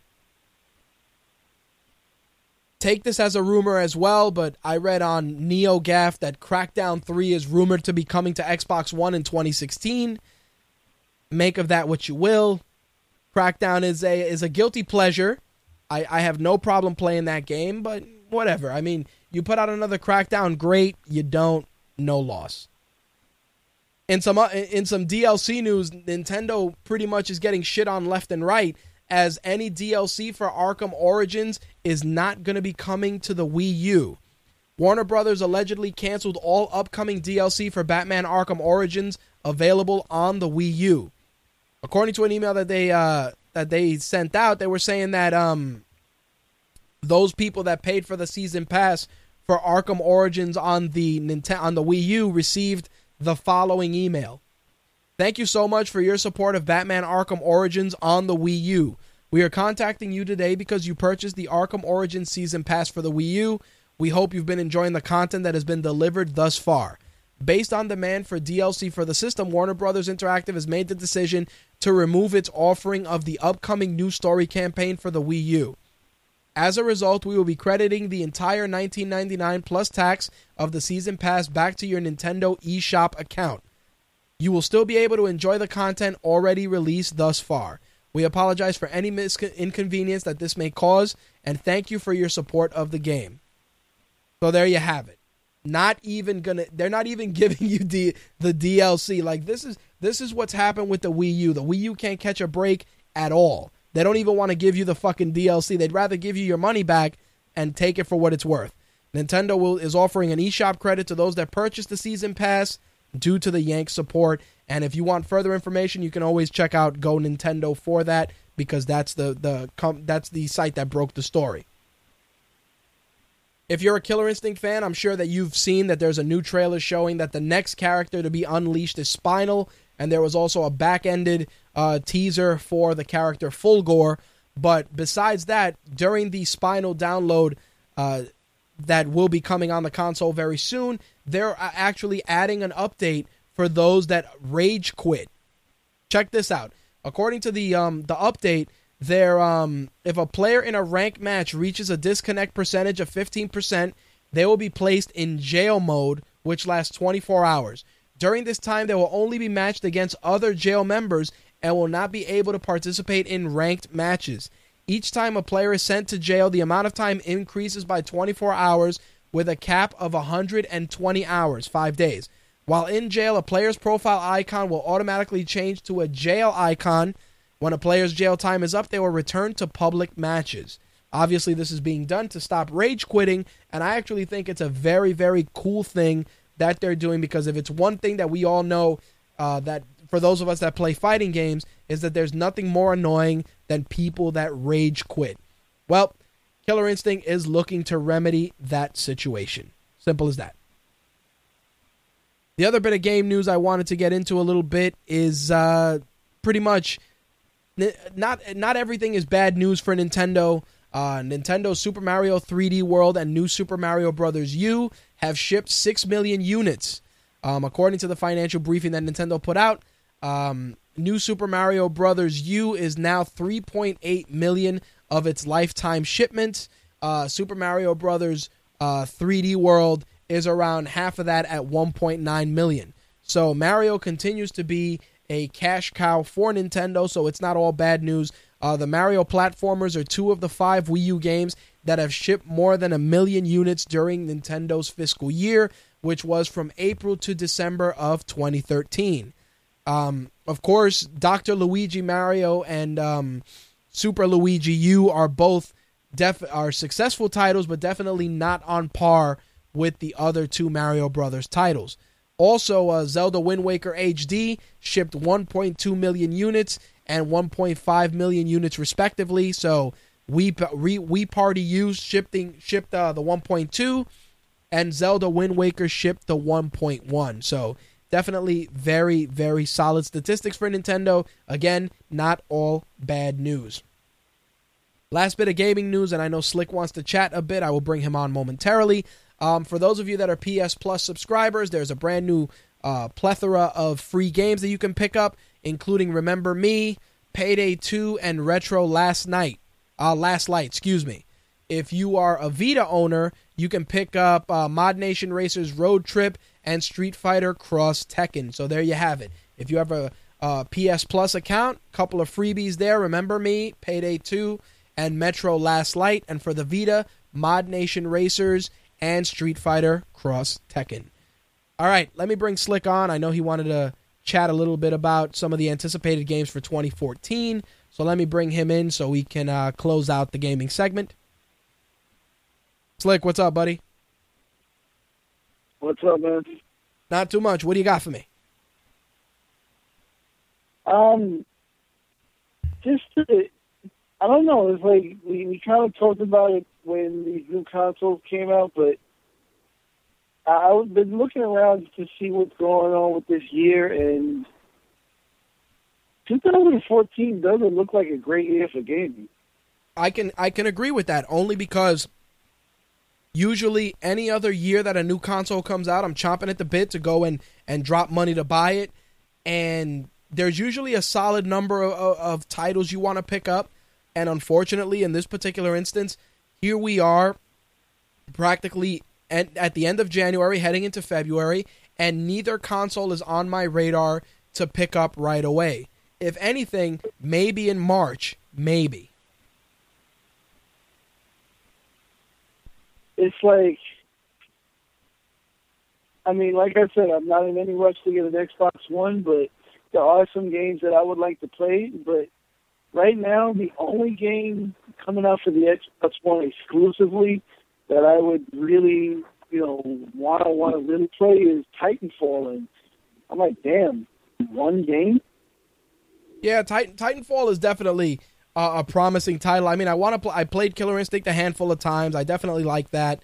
Um, you know, there's there's a couple of promising titles in in the Xbox One's defense. I think that at this point you're reaching you're reaching the the standpoint where it's like eh, you know, Titanfall, okay, maybe Killer Instinct, all right, but no nobody's running out there to grab the shit. I, I definitely think Titanfall will move some units, but again, you're just not it's not the same level of of excitement when PlayStation 3 and Xbox 360 came out. I mean, yeah, people are buying the systems and they're they're making record-breaking numbers, but I just feel that it's not the same. Maybe I'm mistaken, but it just doesn't feel like the same fervor, the same the same madness that there was during the last big console releases. Or even last year. Yeah, even last year. I mean, last year was a great year for gaming. I mean, you just mentioned, remember me coming out free for PS Plus owners. Anybody who has PS Plus who didn't already play that game should definitely get that. Yep. I mean, um, and um, I'm thinking even for PS4, the the big games that I can think of, really, there's only one big game that I can think of off the top of my head that's PS4 exclusive, and that's Infamous. I mean, there are other titles, but we're not sure if they're coming out in 2014. Right. You know, there's no set date, and that means they could get pushed back. And everything else, it's like it's good in a way. It's definitely good that because we know Sony's not gonna gonna cut support for the PS3 because Right. I mean, hell, the last PS2 game came out last year. Absolutely, the last brand new PS2 game came out last year, so they definitely are going to cut cut support for the PS3. It's good that the consoles are still getting love, but it seems like everything is really being still being developed for the PS3 or the 360 because a lot of these games, unless they are actual exclusives, are really just ports on the PS4, the Xbox One that were originally being made for the older consoles. Yeah, I mean, I Like, can they, see that. They, they just released they just released Tomb Raider for the PS4, and everybody said, if you never played it, get it on PS4. If you want to replay it, play it on PS3 or 360. Right. But here's the thing with that. Um, when you look at these at these games and people and this is one of the things I've said before, people that run out and they're complaining about the better graphics or or or the graphics not being as good on next generation, you have to take into account and PlayStation 3 is a shining example of this. Remember, when PlayStation 3's games came out, the graphics still left a little bit to be desired, but that was because developers were still learning how to develop on that system. They were still had they still hadn't reached their potential. They hadn't maximized the system's capabilities. People are expecting these mind-blowing visuals, and yeah, to a degree, you're gonna get them. But there's still a, a, a big learning curve in terms of developing for these systems and harnessing all that power. Think about it. In Xbox, in Xbox's case, there th- this brand new Xbox One is the first system that's using Blu-rays. You know, that's using higher capacity discs. Nobody had been developing for that. If you play Assassin's Creed Black Flag, you have to play that game across two discs versus the PlayStation 4 version, which is on one disc. And this is what I'm saying. Like people want all this. They're they're expecting all these mind blowing visuals, but you have to take into account that you haven't harnessed the power of the system in its entirety in three months. It's impossible. Oh no, absolutely. I mean, uh, they just really got the PS3 right in 2012. Right. The the third party developers, anyway. Yep. Because look at I mean- Uncharted. Uncharted and God of War 3 were some of the most visually impressive games in the in the console's life cycle. I mean, there were some other ones as well, but I'm just talking about you know five star flagship titles that you're like, holy shit, they're beautiful. Uncharted and God of War 3 are are are are top tier when you look at that. But again, it took time. It took it took time for them to finally harness every aspect of that system's power to get those visuals out there, to get that experience out there. And people they they they just expect next gen to slap them in the face as turn as they as soon as they turn on the switch. And I, I can say that I'm somewhat guilty of that. Like I knew that there would be the learning curve, but I guess I was expecting more. Yeah, but but there's an expectation, and then there's the expectation that makes you sour on the system. If you buy the system and you have that expectation, that's just because you want to get your money's worth. And don't get me wrong, all the extra features and stuff will be a factor in you getting your money's worth. But a lot of people, they're just like, yo, man, these graphics look like shit. Like, I can understand if you look at, like, NBA Live and NBA 2K. NBA Live looked like shit and it was a next gen title. NBA 2K looked amazing. But again, that's th- th- there's a lot of other factors at play, but in that particular case, you're entitled to be pissed off cuz you're like, "Yo, EA, you fucking phoned it in for your flagship title on a next gen console." See, that's a little different. But when you're talking about, "Oh, the, the, the graphics on this game aren't at the uh, at the same level or they look like PlayStation 3 graphics." It's like PlayStation 3 was advanced and still is advanced to a point, and you're complaining? How real do you want the shit to be? And that's the other thing that that occurred to me even when I put down my money on a PS4 last July. I look at the games that are on the PS3, you know, let's say last July, I was like, how much better can it really get? Seriously. And that and that's the kind of thing I'm saying. Like when you reach that point where the systems, the capabilities of the system are just are just so amazing, it's it that's when you just sit back and enjoy watching your money at work.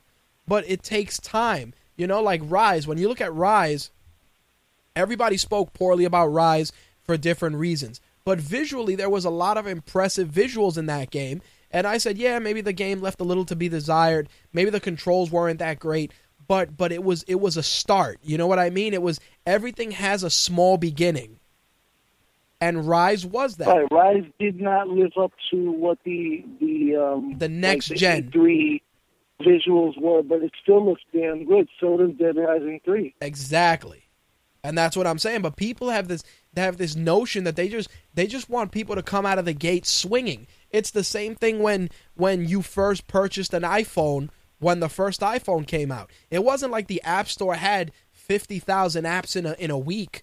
It took time. It took, you know, people mastering the system. It took time for people to get acquainted. It, it the same rules apply now with consoles. This is why it's like if I buy the console when it first comes out or if I buy the console 3 months from now, it's not going to matter to me because at the end of the day I'm still going to feel like I got my money's worth. The only time that I felt I didn't get my money's worth was with Nintendo because I think I only had three games on the Wii and Wii Fit, and they rarely got played. So that was a little different.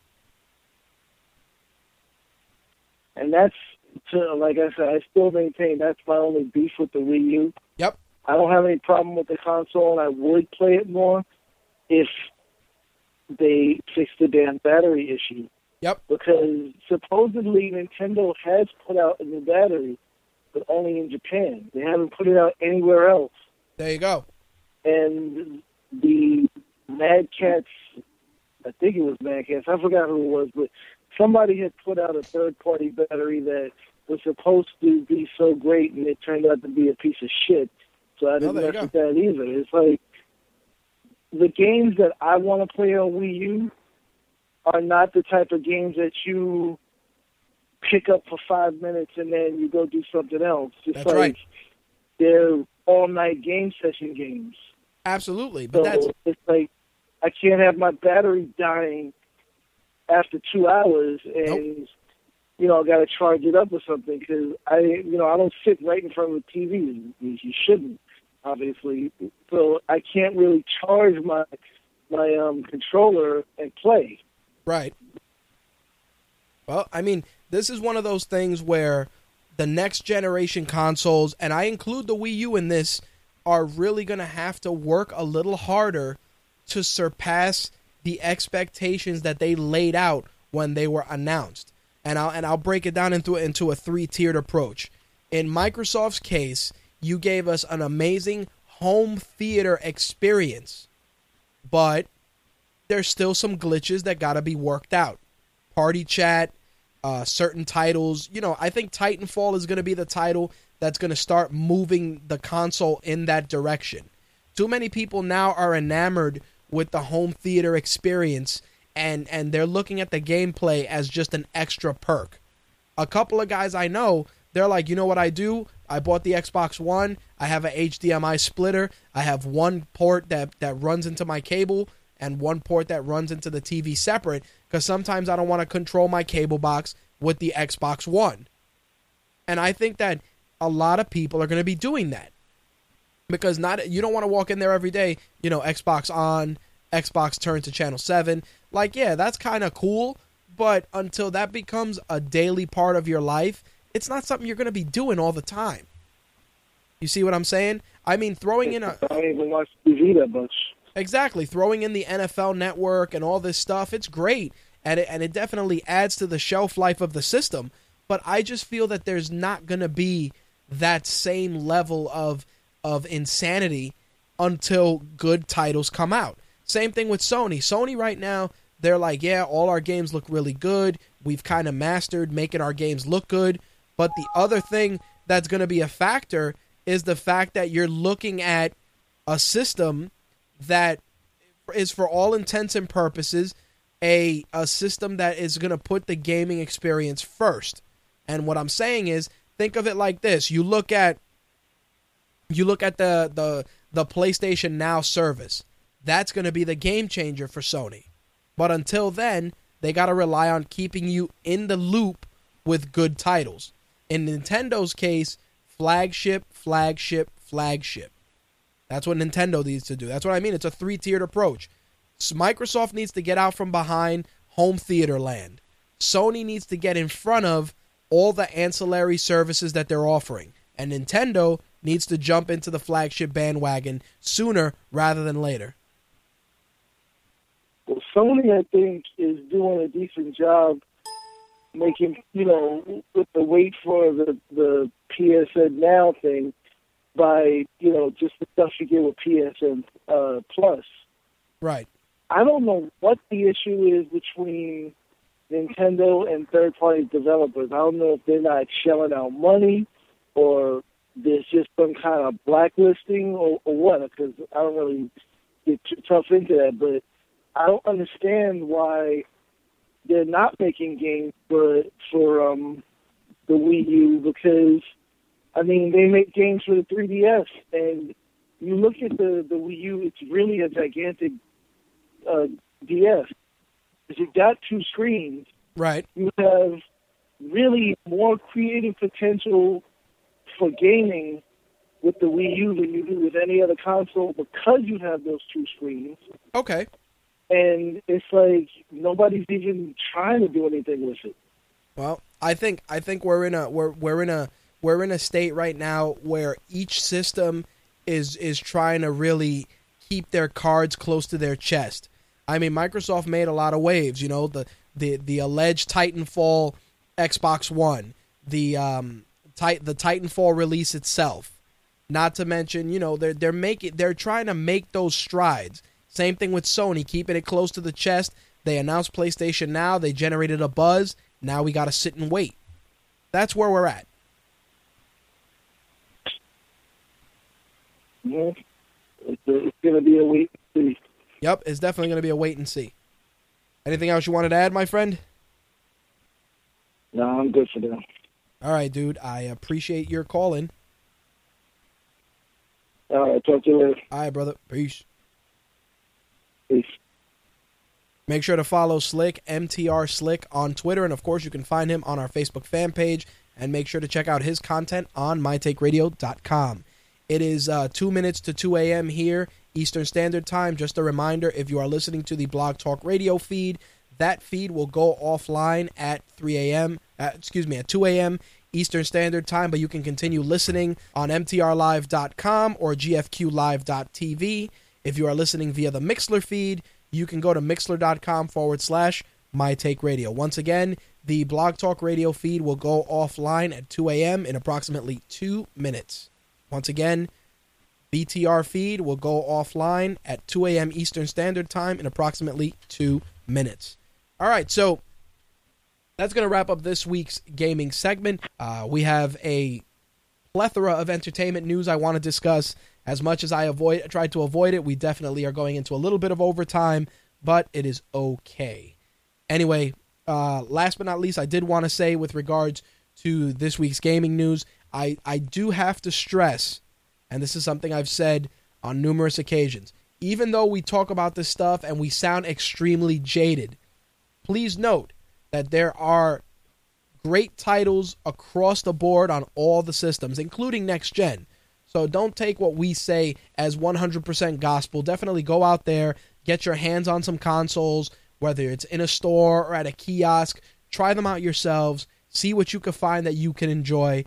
Don't become don't be jaded. Definitely take the opportunity to enjoy what next gen has to offer, but do so at your own pace. You don't got to go out there and drop a thousand dollars on two consoles and then look at them as paperweights for the next three months. Pace yourselves.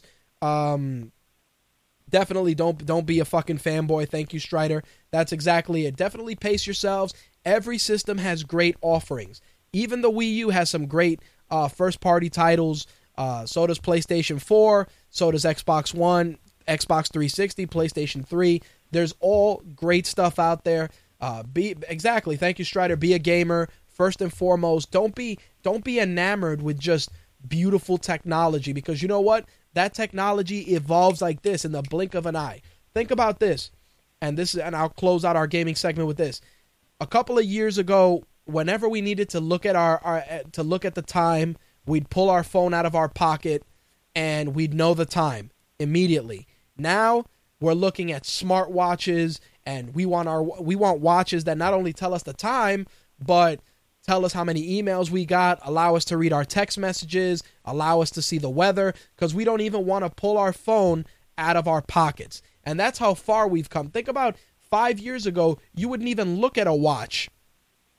I think 5 years ago the only time I put on a watch was if I was going to a to a function and I was wearing a suit and I wanted to tie everything together. Those were the times that I'd throw a watch on. Otherwise, it wasn't even happening. Now it's like, oh, I want to get myself a Pebble smartwatch and I want to be able to just see if I get a text message or a phone call on a watch without pulling my phone out of my pocket. That's how that's how crazy technology is and I you know, I got to tell those of you that are gamers, don't don't be so jaded, don't be so angry. Just enjoy enjoy the industry, enjoy that you know, gaming has come such a long way. I mean, I come on here and I get mad, but I only get mad because I want all these companies to succeed because at the end of the day, we the consumer benefit. That's all I'm saying. All right, let's get into this week's entertainment news. We got a lot to discuss. Let's get that ball rolling, shall we?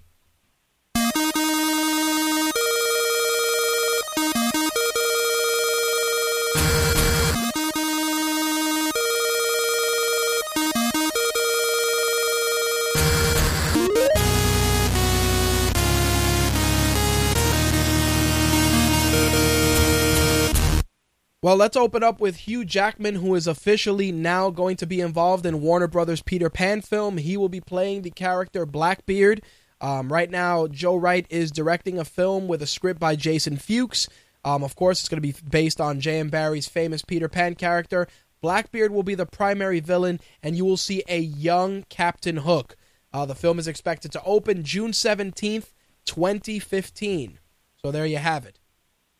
Of course, it's Super Bowl weekend, and one thing that we all look forward to on Super Bowl weekend, besides eating copious amounts of junk food and watching crazy commercials, is always movie trailers. And this weekend should be no exception. We're going to have new trailers for Captain America and the Winter Soldier, and we're also going to have a new trailer for Amazing Spider Man 2, which I put a teaser for that on our Facebook fan page. We're also going to be seeing trailers for Transformers Age of Extinction, Need for Speed, Muppets Most Wanted, Godzilla, and there's also rumors that we may be seeing stuff for X Men Days of the Future Past and Dawn of the Planet of the Apes. So keep your eyes peeled this weekend. Of course, most of those trailers we will be posting on mytakeradio.com as soon as they are available. But me personally, I'm looking forward to Transformers Age of Extinction. Um, I think Captain America and the Winter Soldier has done a tremendous job with their marketing campaign already. So any trailer they put out now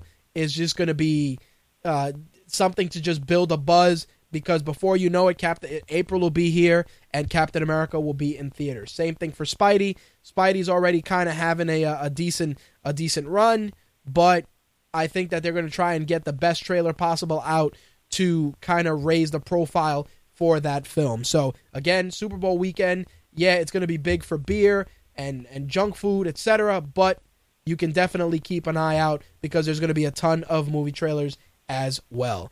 I don't know if they're going to be doing a Guardians of the Galaxy trailer. A lot of people are saying that that's not going to happen because Marvel's already putting their eggs in one basket with Captain America and Spidey, but you never know. Maybe they'll surprise us and we'll get a little bit of Guardians of the Galaxy as well.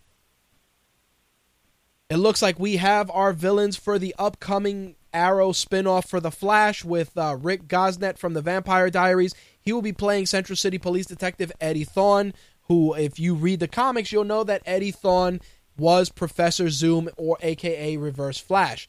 The other character that will be joining um, the series will be portrayed by Caitlin Snow, and she will be playing a, the character that ends up becoming, uh, actually, excuse me, uh, Danielle Panabaker from Friday the 13th will be playing Caitlin Snow, who many of you may know as Killer Frost. So there you have it. Professor Zoom Reverse Flash and Killer Frost have both been cast for the upcoming Flash TV series. Of course, Grant Gustin will be playing Barry Allen, and Jesse L. Martin will be portraying um, Detective West. So there you have it. It's going to be very interesting to see. I mean, uh, Green Arrow's done a great job already using a lot of second tier and third tier villains in their mythology, and they've done a great job with it. Um, I'm curious to see how they're going to pull it off with the Flash TV series because you have a rogues gallery in the Flash in the Flash's uh, universe that isn't exactly the greatest, but I have I have high hopes. I mean, they've done a really good job so far with Arrow, and hopefully they will continue that trend with the Flash. So we'll see what happens as soon as that's available. A trailer that really blew my mind, and I was kind of beat up about it, and that was really a shitty segue. Um, was the trailer for the Raid 2, which has been kicking ass at the 2014 Sundance Film Festival. Well, even though the Raid 2 hasn't hit theaters here in the US yet, they're already working on the Raid 3, and basically the concept for the Raid 3 is that it will be set three hours before the Raid 2 finishes. So, in other words, while the Raid 2 is about to be completed, the storyline for the Raid 3 will be beginning. So, definitely very interesting. I think the gold standard of action films is the Raid series. If you've seen the first Raid movie, you'll understand what I'm talking about. Val can, I mean, um, Strider can attest to that. So can Val. Uh, do yourselves a favor when the Raid 2 comes out, check it out. There is an incredible amount of violence, copious amounts. If you're a fan of martial arts films or or heavy duty action films, I cannot stress enough that you need to check out the Raid, and the Raid 2 should be no different. Latino Review put out a very interesting story saying the Microsoft Studios and Steven Spielberg will be working with Neil Blomkamp from District 9 and Elysium for the pilot of the Halo TV series that will be airing on Xbox. Um, of course, everybody talked about the Halo series as soon as Xbox One was announced, and it looks like sci fi uh, visionary Neil Blomkamp will be involved. Of course, District 9 was probably one of my favorite films. Elysium, not so much. District 9 definitely surprised me. I went into District 9 thinking that this movie is going to be complete horseshit, and I was pleasantly surprised by how, how well done and how extremely well written it was. So I have high hopes for Neil Blomkamp's involvement, and I'm curious to see how he will bring the Halo universe to life. Let's get into some box office totals. As of course, it's a pretty dead weekend at the box office as Ride Along continues in the number one slot, earning $75.4 million total, uh, 21.2 this past weekend. Lone Survivor took the number two spot, bringing its total up to $93.6 million. Uh, the Nut Job was number three. Frozen was number four. Jack Ryan Shadow Recruit was number five, earning $8.8 million, bringing its total to 30.2. I Frankenstein was number six. American Hustle was number seven, bringing its total up to $127 million. August Osage County uh, made $5 million, $26.5 million total. The Wolf on Wall Street is well on its way to making $100 million, earning 5 million this past weekend. It is now standing at 98 million dollars total. I'm sure it'll break 100 million this weekend. Lastly, The Devil's Due came in at number 10, earning 2.8 million dollars, 12.9 total. Frozen sets another record as IGN reported that Frozen has dethroned Finding Nemo as the highest grossing original animated film ever. It has earned $347.8 million in the domestic box office, beating Finding Nemo's $339.7 million totals. Uh, with regards to a worldwide box office, Frozen has made $810.3 million, and it still hasn't opened in China or Japan. It's actually set for a re-release in the U.S. with a sing with a sing-along version on its way. Definitely keep an eye out for that. I haven't seen Frozen yet, but I know a lot of people that have seen it, and they said nothing but positive things. So if you haven't seen it yet, definitely check it out. Movies.com put out a very interesting rumor, and I will cite it as that as a rumor, and that is that Josh Gad, who you may have seen in Jobs, is 20th Century Fox's top choice to play Ben Grimm, aka The Thing, in Josh Trank's reboot of the Fantastic Four. We've been talking about the Fantastic Four for the past couple of weeks. Of course, um, still, still pretty much uh, the main rumor that continues to be used is that Michael B. Jordan will be playing Johnny Storm, and right now they're looking at either Miles Teller, uh, possibly for Reed Richards, or also um, they're also looking at the the guy who played Jon Snow, Kit Harington, as another possibility as well. Not 100% sure if that's going to be the case. Um, Josh Gad, I, I mean, any any guy you pick is going to be human for part of the movie, and then it's just going to be CGI and special effects. So make that make of that what you will. I I think um, this Fantastic Forecasting is going to continue to be fucking crazy for the foreseeable future. We'll see. I mean, Josh Gad, yeah, definitely not a bad choice. I don't know if that's going to be the choice that they're going to go with, but take that as a rumor for the time being. Meanwhile, on the Marvel side of things, uh, Variety's reporting that Captain America and the Winter Soldier has received so so many positive, so many positive reviews that they are looking at already starting filming, uh, beginning filming on a third installment. They want to bring Anthony and Joe Russo back to be in charge of the film, and while no official green light has been been given, they do want to lock that up and start working on a third Captain America film. See, hearing hearing such great things and the movie hasn't even come out yet makes me really excited because it's a great time to be a comic fan and Winter Soldier definitely looks good. I'm hoping that it's as good as everybody's saying and if that's the case, I wouldn't mind a Captain America 3 film in the least. Another film that I'm shocked is getting a third installment is Taken. According to Deadline, they're talking about uh, a third Taken film with Forest Whitaker being involved as well. Um, Oliver Megaton is returning to direct, and uh, Robert Mark Kamen and Luc Besson will be providing the screenplay. Uh, the first Taken film made $226 million in a worldwide box office. Taken 2 made $375 million worldwide. So, of course, when you're looking at totals like that, a third film is a no brainer. Another film that I felt didn't deserve a sequel, but it's getting one, is The Purge. Uh, the Purge Anarchy will be released June 20th. Um, original writer and director James DeMonaco will be returning to the film. Uh, like I said, the the Purge was a solid movie. Does it need a sequel? No. In other sequel news, Thor, a third Thor film is also going down as they're looking at a script from the former comic co-writing duo of Craig Kyle and Chris Yost. Uh, right now, it's looking like all signs are pointing towards a third Thor film to be part of the Marvel Stage 3, and rumors are that they are going to go with the Ragnarok storyline. Take that for what it's worth. Again, a rumor at this point because Thor the Dark World hasn't even arrived on home video yet, so to be talking about a third Thor film at this point is definitely premature. Supernatural fans should definitely keep an eye out for a brand new pilot, which is a Supernatural spin off called Supernatural Tribes. In addition to that, there will be a pilot for a show called iZombie based on the DC Comics book of the same name.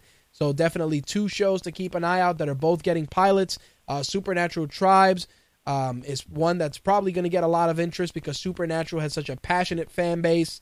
Um, you know, keep an eye out for that. And iZombie will be a supernatural crime procedural, which, um, of course, they're hoping will continue the successful trend that DC has been having thus far on the CW.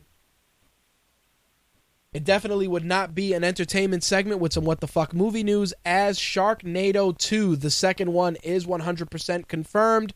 Um, Tara Reid and Ian, and Ian Ziering will be returning as April and Finn. The filming will begin here in New York on February 13th. So definitely keep an eye on that. Of course, this brand new film will have a freak weather system that invades New York City, unleashing a Sharknado on the population and its most cherished iconic site. So only Finn and April can save the Big Apple.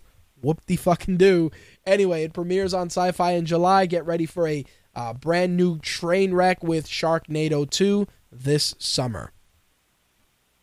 And some other small screen news to wrap up the show this week. I'm very happy to report that Cinemax has renewed Banshee for a third season. Um, if you've been a Cinemax watcher for as long as I have, you will know that they have been doing a lot of original content as of late. Uh, some great shows, including Strike Back, um, Hunter. Uh, right now, Banshee has been doing an awesome job. Uh, hearing that they're going to get a third season is definitely news to me, and I'm very happy about that. I definitely recommend, if you haven't, to give the show a watch. It's definitely very good, uh, very well written, and the characters do grow on you. I will say, though, the first season does progress a little slowly, but once it picks up, it is definitely an awesome show. And hearing that it's getting a third season is is awesome news for sure. Anyway, that is going to wrap up the entertainment segment for this week, and is also going to wrap up this week's show. Uh, props to Strider, cloudy with a chance of oh god, it's fucking sharks. Thank you for that, Strider. Uh, anyway, let's wrap things up. You've just heard My Take Radio episode 213 for Thursday, now Friday, January 30th, 2014. If you have any questions, concerns, or would like to be a guest on a future episode of My Take Radio, you can email me mtrhost at mytakeradio.com. You can also find us on Twitter at My Take Radio. Become a fan on Facebook. Add us to your circle on Google Plus, and of course, you can follow our boards on Pinterest. If you are a fan of Instagram, you can also follow me on Instagram, My Take Radio underscore Rich. But if you want the best My Take Radio experience, definitely pick up the My Take Radio app. It's $1.99. You can pick it up for Android devices in the Amazon Marketplace, for iOS devices on iTunes, and for Windows mobile devices in the Windows Marketplace. And of course, if you want to get access to MTR shows for archives, you can find us on Stitcher, Blog Talk Radio, iTunes, Zune Marketplace, TuneIn Radio, Spreaker, and of course, you can catch video reruns on the GFQ network. On behalf of myself, Slick, Andrea, Quark, Blade, Jay, and the rest of the MTR team, I will catch you guys next week. Thank you all for tuning in, as always, minus some of our minor mishaps. And we will be back next Thursday at 11 p.m. Eastern, 8 p.m. Pacific. I'm out of here. Peace. That's all, folks. Let's talk outro music for this week. I'm thinking we're gonna go with something, uh, something we haven't played in a while. The question is what, which which uh, which artist is gonna get a showcase this week? I'm thinking we're gonna go with a little bit of OCRemix.org, and uh, you know what? I think it's time to close it out with Street Fighter 2's The Mass Man from OCRemix.org. The artist is Nutritious.